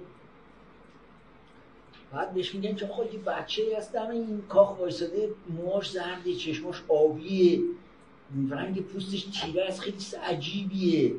اینجا میگه بچه بردیم بیاریم پیش من ببینمش بعد بچه میارن و میگه چیکار می‌کنم بچه میگه بازی می‌کنم. میگه که چه بازی می‌کنی؟ مثلا میگه مور چه بازی؟ چه یه بازی دارم می‌کنم. بعد میگه که خب میگه قبل از تو هم این رهای دیگر که بودن من بازی می‌کردم. کسی که با من کاری نداشت. میگه یعنی چی این رهای دیگه چیه؟ میگه غیر از من؟ این رای هست خدا هستم این که غیر از تو تو ممکنه تو دربار منجمانی داشته باشی که قطرات آب دریا ریگ بیابون بتونن بشمارن. اما تعداد بر... این رها که هیچ برحمه ها رو نمی‌تونی بشماری. به رحمه هایی که اومدن و رفتن که هر پلکش 432 هزار سال یه این میاد تو میره. بعد همین موقع یه مردی وارد میشه یه لنگ قدیفه بسته دور و پوست موزه گرفته سرشو وسط سینهش یه چپه موه که نصفش ریخته نصفش هست و این تو دیگه چی هستی؟ تو از کجا پیدا شده؟ این موهای عجیب چیه تو سینه؟ چیزی نیست. این هر ایندرایی که میمیره یه نخش میفته به زودی بقیهش هم میفته این یارو اصلا قاطی می‌کنه ایندرا و اون بچه میگن شیواس این ها بهش میگه که پیرمرد خونت کجاست؟ از کجا میای؟ میگه خونه ندارم که. آوارم اون کوتاهه. نمیارزونه. خونه درست خونه به چه دردی می‌خوره؟ بعد یارو ایندرا میره خونه به زنش میگه یا من می‌خوام برم جوکی بشم. با معمار باشیرم مرخص می‌کنه کاخ هم ول می‌کنه ساختمان کاخ رو و تصمیم می‌گیره که جوکی بشه. بعد زن میره دوباره بر طریق ویشنو و اینا یه مشاوری داشته پادشاه. با مشاوره صحبت می‌کنه میگه بابا این خل شده می‌خواد بره جوکی بشه. بعد مشاوره میاد باش صحبت می‌کنه با پادشاه میگه که ببین تو ایندره هستی یک شاه خدات می‌تونی کارهای زیادی بکنی. لزومی نداره حتما یک خدای جاودانه باشی یا یک جوکی. تو کار خودتو بکن ایندرایی تو بکن. و در این این این, این نقشی است که جهان برای تو در نظر گرفته. و بالاخره به یارو میقبولونن که بشینه پادشاهیشو بکنه نه خدایی بکنه نه بره جوکی بشه. نگاه کمبل اینجوریه وقتی که میگه که جهان را بدان گونه که هست بپذیریم. و حالا غیر از فلسفه هندی یه جوری اینجا تحت تاثیر نیچه هم هست. نیچه یه جمله معروفی داره که باز همین کمبل در این کتاب نقل قول می‌کنه ازش. این عبارت نیچه است امار فتی. به سرنوشت خیش عشق ببرزید. خیلی عجیبه که نیچه هم جد ولی واقعا کمبل اینجوری هست. میگه که و اینجا خیلی شبیه رودکی میشه با اون شعر معروف ای آن که غمگنی و سزاواری و در نهان سرشت هنگاری هموار کرد خواهی گیتی را. گیتیست کی پذیرت همواری مستی مکن که نشنود او مستی زاری مکن که نشنود او زاری. کی رفته را به زاری بازاری؟ خیلی یه سری چیزهایی مهمی که جوزف کمبل ازش بیادگار مونده یا با اون عناوین شناخته میشه. یه جمله است که باز از اوپانیشادها گرفته و, و اون جمله معروف است که میگه وجد خود را دنبال کنید. و خودش هم همین کار کرد. وجد خود را دنبال کنید و اتفاقات خوب براتون میفته یکی از انتقاداتی که به کمبل کردن همین جمله است. یعنی کسی گفته بود که این اخلاق رو خراب کرده و جوانان خراب کرده و فلان کرده و یعنی چی و وجد خود را دنبال کنید چیه و آدم باید بدبختی بکشه سختی بکشه؟ و از این حرفا. که کاملا روشن و واقعا نقد مزخرفی است. برای اینکه فکر نمی کنم چه عقل سلیمی مخالف این باشه که آدم به دیگران بگه آقا وجدتون دنبال کنید.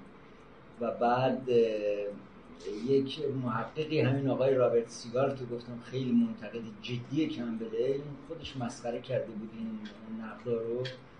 گفته بود که آقا آقا جوانه رفته مثلا هروئین اولا شما به من نشون بدید که چند تا جوان هروئینی تحت تاثیر جوزف کمبل هروئین شد یک. دومی که حالا اگه شده باشن تاثیر جوزف کمبل چیه؟ خب یه دم رفتن دانشمند شدن یه دم رفتن شاعر شدن یه دم نویسنده شدن اینا رو به حساب نمی‌ذاری اینا رو به حساب می‌ذاریم. یعنی چی؟ یا مثلا همین نظری که در مورد یهودیت داره و اینکه برخورد یهودیت با اسطورهای قبلی خیلی بد بوده اینو مثلا متهم کردن به ضد یهودی بودن. یکی از اتهاماتی که بهش وارده که به نظرم اونم واقعا اتهام بسیار مسخره است. کمبل هیچ وقت در هیچ تشکیلات ضد یهودی زور نداشته نبوده و اصلا دیدگاهاش واقعا دیدگاه های اینجوری نیست. اصلا یه نگاه ساده ای هم به دیدگاه های جوزف کمبل در مورد انسان و فلان اینا نشون میده که مطلقا گرایش نژادی و قومی و فرهنگی و اینجور گرایش بیگانه است با نگاه کمبل. به از این انتقادا ازش شده به دلیل همین همین حرفایی که زد. دیگه چه چیزی می‌تونم بگم که راجع کلیت جوزف کمبر باشه؟ شاید تنها تنها اصول شناسی است که به, به نقش زنها توجه داره. ضمن اینکه در اسطوره ما واقعا الگوی مثلا زن مستقل نداریم. اما کمبل تا اونجا که می‌توانسته به این بخش توجه کرده. یعنی توی مثلا این سه تا آدمی که الگوی قهرمان نوشتن خب اوتورانکی که اصلا شاگرد فروید فرویدیه و فروید کاملا موزش ضد زنه و اصلا میگه من نه زنها رو می‌فهمم نه درک می‌کنم نه من راجبشون صحبت می‌کنه اون آقای لورد رگلان هم بحثی که می‌کنی تو قهرمانانش هیچ کدوم زن نیستن ولی تو جوزف کمبل قهرمانان زن هستند و مهمترین قهرمان زنی که ذکر می‌کنه همین قهرمان بین که اسم سومریش ایناناس اسم بین ایشتره که به جهان زیرین میره و بر میگرده و اونجا یک سفر قهرمان تقریبا کامل انجام میده. و بنابراین منظورم این است که حتی دیدم که مثلا یکی از زنای مطرح فمینیست یه مقاله دفاع کرده بود از کمبل از این نظر که این حواسش به این قضیه بوده. دیگه عرض کنم به حضورتون که از نکات مهم دیگری که می شود راجع کمبل گفت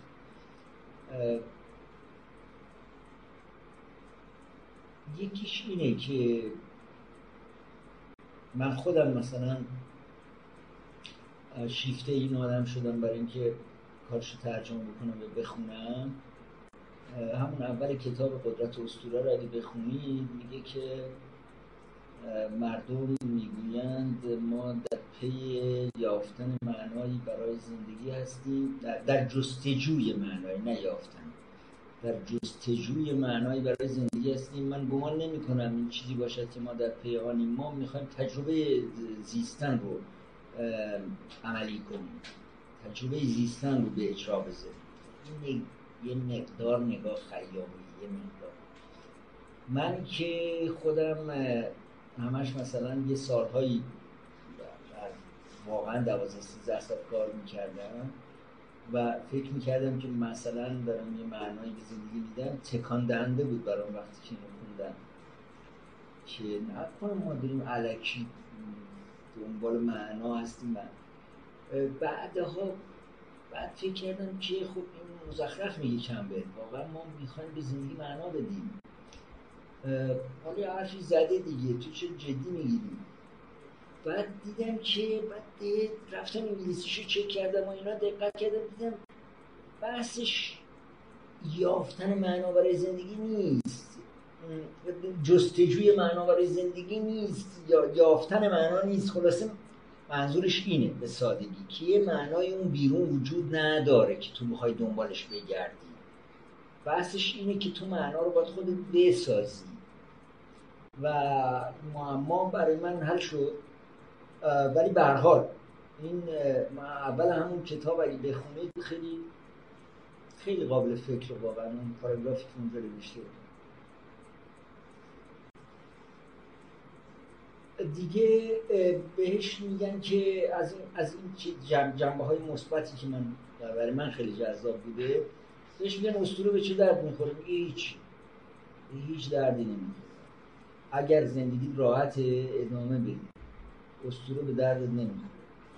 اما من نظرم این که اگر یک آدم واردی به شما اسطوره رو توضیح بده آنچنان در کمند اسطوره اسیر خواهید شد که تا پایان زندگی با شما خواهد اما همینجوری که بگیم کسی مثلا بیا اسطوره بخون زور بزنه آقا اگه نخوندی نصف عمرت بر فناس فلان نه. اگه زندگی داره به مراتب میگذره خب میگذره دیگه و اسطوره چه نیازی داری کارتون زندگی تو.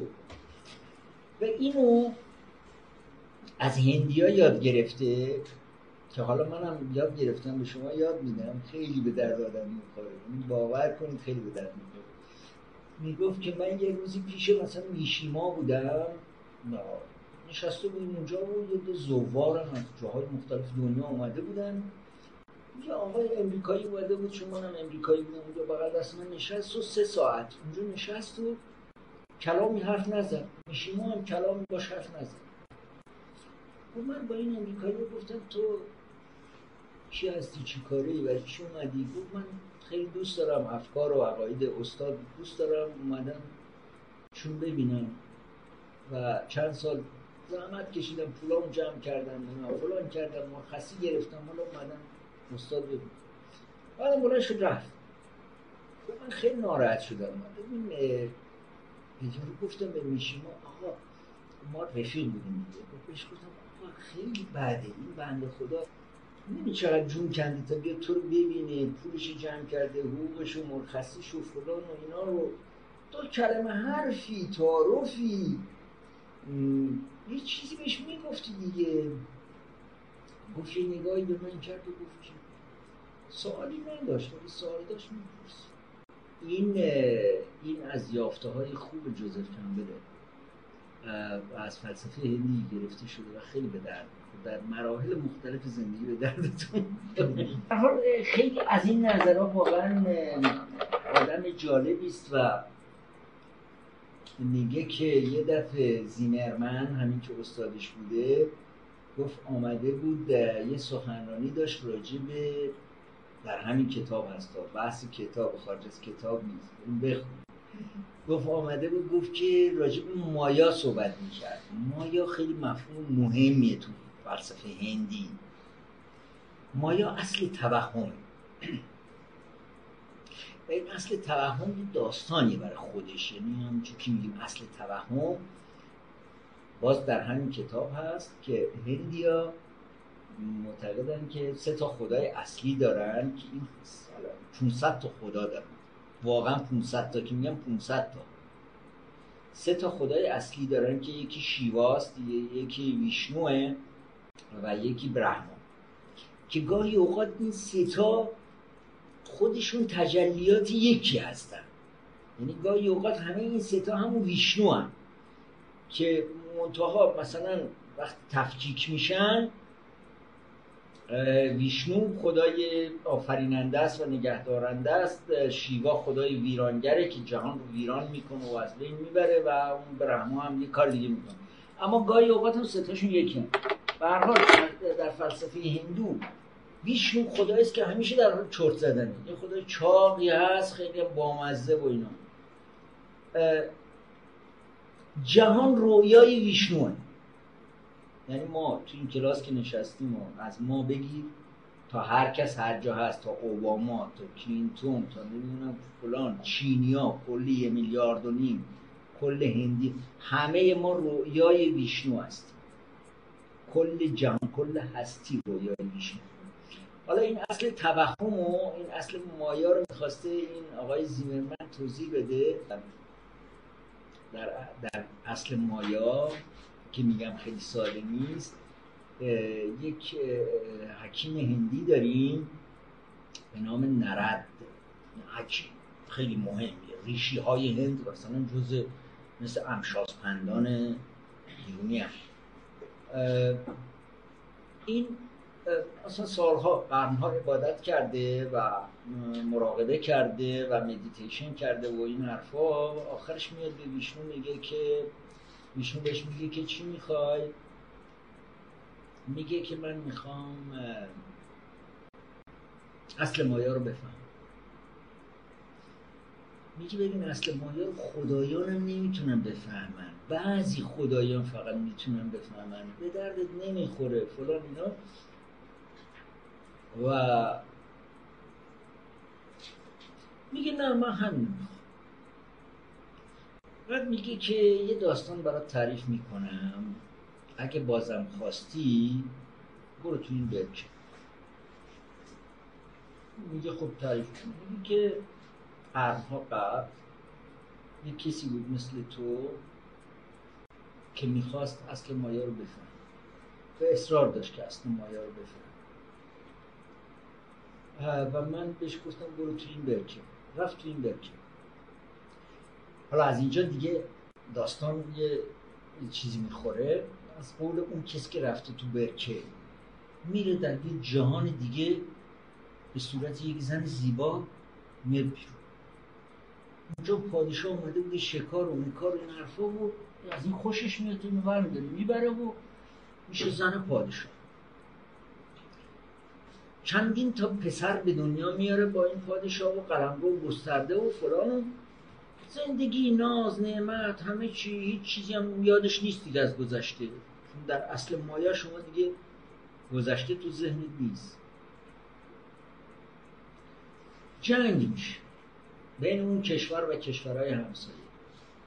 در این جنگ این کشور اینا شکست میده. پادشاه رو می‌گیرن شوهر می‌کشن. پسراش هم می‌گیرن می‌کشن. خود این زن را هم می‌زنن روی توده هیزم. که آتیش بزنن در همین لحظه میگه از آب میاد بیرون. بعد دستشو می‌گیره بیشتون بیارتش بیرون میگه حالا تو کدومی؟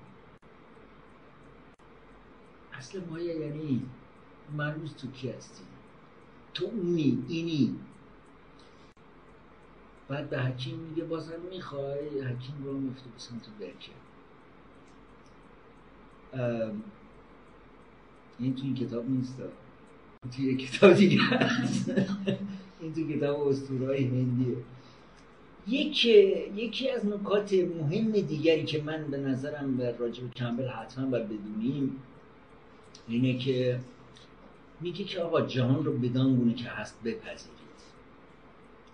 جهان رو نمیشه تغییر این موجد بحث های فراوانی شده در مورد اینکه کمبل از نظر سیاسی آدم مرتجعی است و خواهان تغییر جهان نیست و خواهان تثبیت جهان.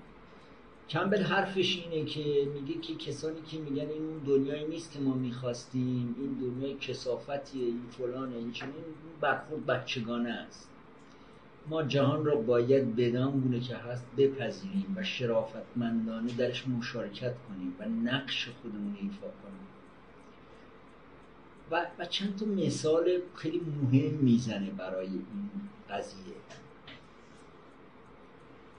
حالا قبل از اینکه مثال ها رو بگم بهش میگن که خب آقای کمبل که شما میگی که بپذیریم اگه ماری اومد ما رو بزنه ما تکلیفمون با مار چیه؟ با جناب مار. میگی ما رو باید بکشیم میگن که خب این که نشد تناقض داره که میگه نه تناقض نداره.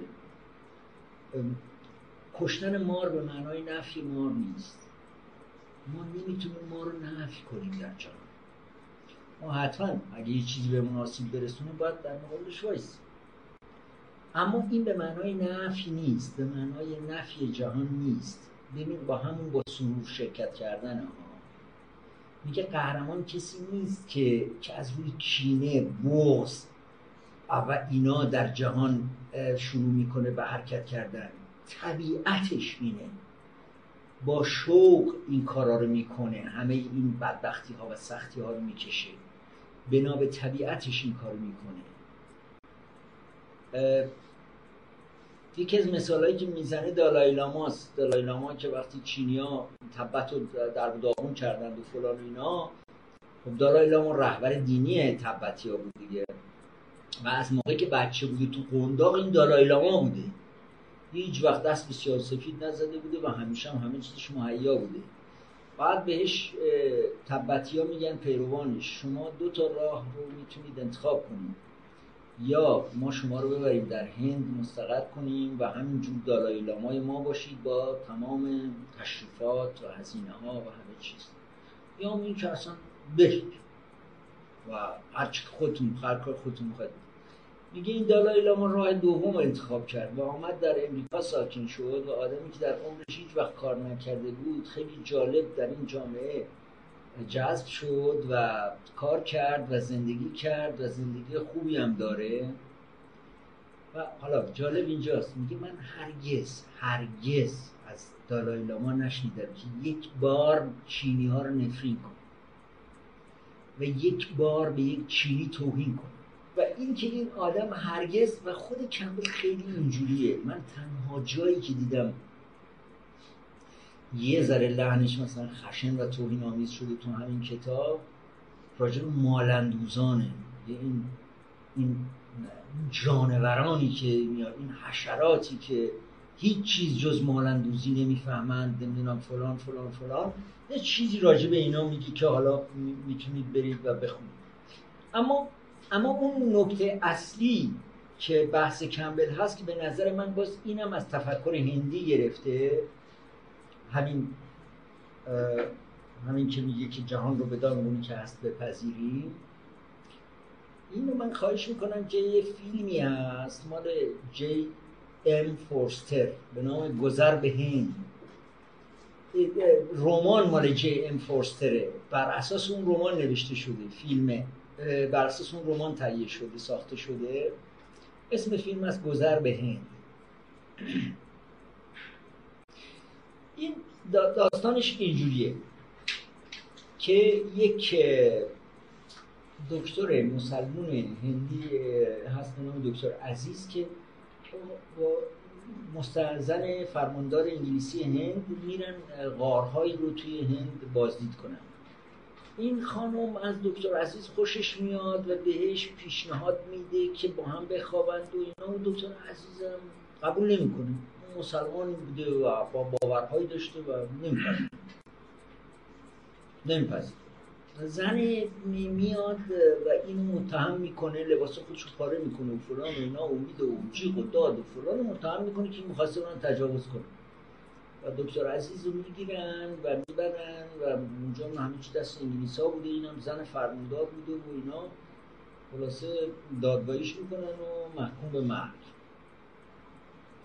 یه آقای انگلیسی هست به نام فیلدینگ یا ریچارد فیلدینگ که خیلی معروفه. بعدا هم تو یه دانشگاه یا مدرسه رو در هند به نامش خیلی کمک کرده بود به هندیا شخصیت انسان دوستیه میره توی دانشگاه به رئیس دانشگاه که یه هندیه خیلی هم شبیه شیواس یه چاق توفونی قشنگ اینجوری جلو کنار استخر نشسته پاشم با دمپاییش داره آب بازی می‌کنه و اینا. این فیلدینگ میره اونجا بهش میگه که آقا شنیدی چی شده میگه که نه نشنیدم ولی چه خوب شد شما اومدین اینجا. ما یه مدرسه می‌خوایم بسازیم اسمش رو بزنیم فیلدینگ. آقا ول کن مسائل مهمی اتفاق افتاده. دکتر عزیز میگه که در این مدرسه ما می‌خوایم 16 تا کلاس درست کنیم. شما نظرتون چیه؟ میگه آقا مدرسه الان الان اورژانسی است که دکتر عزیز رو دارن اعدام می‌کنن. میگه ما می‌خوایم در ضمن یه کلاسایی هم بذاریم جداگانه مثلا برای دخترها شما نظرتون چیه؟ هی این میگه و هی اون راجع مدرسه میگه. آخرش این فیلدینگ داغ می‌کنه. یعنی یه سیستم فکری مثل ماست دیگه سیستم فکری غربیه. یا شما یعنی میگید که ما هیچ کاری نکنیم دکتر عزیز اعدام کنن. میگه نه نه نه من نزدم من خودم تا چهار تا نامه نوشتم. شما هم هر کاری می‌تونی بکنی بکن. ولی هر اتفاق قرار باشه بیفته بیفته شما هم همه کاراتو بکن. ببین یک جور اکتیویتی در میان این اکتیویتی یعنی یک یک یک جور نگرش فعال منفعله. نگرش نگرش کاملا چیز نیست. کاملا انفعالی نیست واقعا. یعنی اینکه میگه که جهان را بدان گونه که هست بپذیریم. معنیش این نیست که شما هیچ کاری نکنید. باز یه مثال دیگه که در همین کتاب هست. یه, خدایی هست نام ایندرا. در یه کاخ می‌سازه. معمار باشی خدایانم داره براش می‌سازه. هر روز این میاد و این طرح کاخ عوض می‌کنه. این معمار باشی دیگه دیوانه میشه این که خداست. عمرش که تمامی نداره. منم که عمرم تمامی نداره. هر روز باید کاخ میره پیش برهما حالا برهما چیه؟ برهما یه خدایی است. ویشنو که گفتم؟ خدای در حال چرت زدنه از نافش یه دونه نیلوفر در اومده برهما وسط نشسته. هر پلکی که می‌زنه 432 هزار سال طول می‌کشه پلک. و هر پلکی که می‌زنه یه ایندره میاد و یه ایندره میره. بعد میگه میگه داستان من اینه من نمی‌دونم چی کار کنم. و برهما یه چیزی میگه به ویشنو. ویشنو هم مثل فیلم پدرخوانده مثل مارلو براندو میگه فردا چیزی. پرواز خواهد کرد یه جمله بیمعنیه. فردا چیزی پرواز خواهد کرد. چیزی اینجوری. برهما بهش میگه برو فردا کار درست. این فردا میره تو کاخ و طبق معمول هم ایندرا میاد تو یه تغییراتی هم داده و بعد بهش میگن که یه بچه هست دم این کاخ وایساده موهاش زرده چشماش آبیه رنگ پوستش تیره است خیلی عجیبیه. اینجا میگه بچه رو برداریم بیاریم پیش من ببینمش. بعد بچه میارن و میگه چیکار می‌کنه بچه میگه دارم بازی می‌کنم. میگه که چه بازی می‌کنی؟ مثلا میگه مور چه بازی؟ چه میگه؟ بازی دارم می‌کنم. بعد میگه که خب میگه قبل از تو هم این رهای دیگه هم که بودن من بازی می‌کردم. کسی که با من کاری نداشت. میگه یعنی چی؟ این رهای دیگه چیه؟ میگه غیر از من؟ این رای هم هست من. خدا هستم این میگه غیر از تو تو ممکنه تو دربار منجمانی داشته باشی که قطرات آب دریا و ریگ بیابون بتونن بشمارن. اما تعداد بر... این رها که هیچ برهمه ها رو نمی‌تونی بشماری. برهمه هایی که اومدن و رفتن که هر پلکش 432 هزار سال یه این میاد تو میره. بعد همین موقع یه پیرمردی وارد میشه؟ یه لنگ قدیفه بسته دور چمرش و پوست موزی هم گرفته سرش و وسط سینهش هم یه چپه موه که نصفش ریخته نصفش هست و این تو دیگه چی هستی؟ تو از کجا پیدا شده؟ این موهای عجیب چیه تو سینه؟ این چیزی نیست. این این هر ایندرایی که میمیره یه نخش میفته نه به زودی بقیهش هم میفته این یارو اصلا قاطی می‌کنه این را و اون بچه میگن شیواس این پیرمرد بهش میگه که پیرمرد خونت کجاست؟ از کجا میای؟ میگه خونه ندارم که. آن آوارم اون کوتاهه. نمیاد خونه درست. خونه به چه دردی می‌خوره؟ بعد یارو ایندرا میره خونه به زنش میگه یا من می‌خوام برم جوکی بشم. با معمار باشی رو مرخص می‌کنه کاخ هم ول می‌کنه ساختمان کاخ رو و تصمیم می‌گیره که جوکی بشه. بعد زن میره دوباره از طریق ویشنو و اینا یه مشاوری داشته پادشاه. با مشاوره صحبت می‌کنه میگه بابا این خل شده می‌خواد بره جوکی بشه. بعد مشاوره میاد باش صحبت می‌کنه با پادشاه میگه که ببین تو ایندرا هستی یک شاه خدا که می‌تونی کارهای زیادی بکنی. لزومی نداره حتما یک خدای جاودانه باشی یا یه جوکی.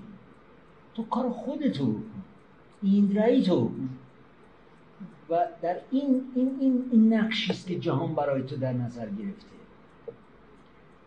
و بالاخره به یارو میقبولونن که بشین پادشاهیشو بکنه نه خدایی بکنه نه بره جوکی بشه نگاه کمبل اینجوریه وقتی که میگه که جهان را بدان گونه که هست بپذیریم و حالا غیر از فلسفه هندی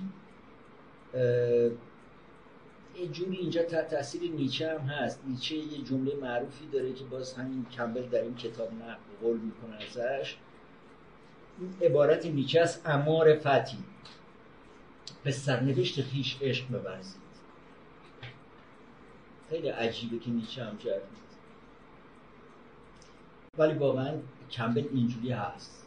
میگه که و اینجا خیلی شبیه رودکی میشه با اون شعر معروف ای آن که غمگنی و سزاواری و در نهان سرشک هنگاری هموار کرد خواهی گیتی را گیتیست کی پذیرد همواری مستی مکن که نشنود او مستی زاری مکن که نشنود او زاری. کی رفته را به زاری باز آری؟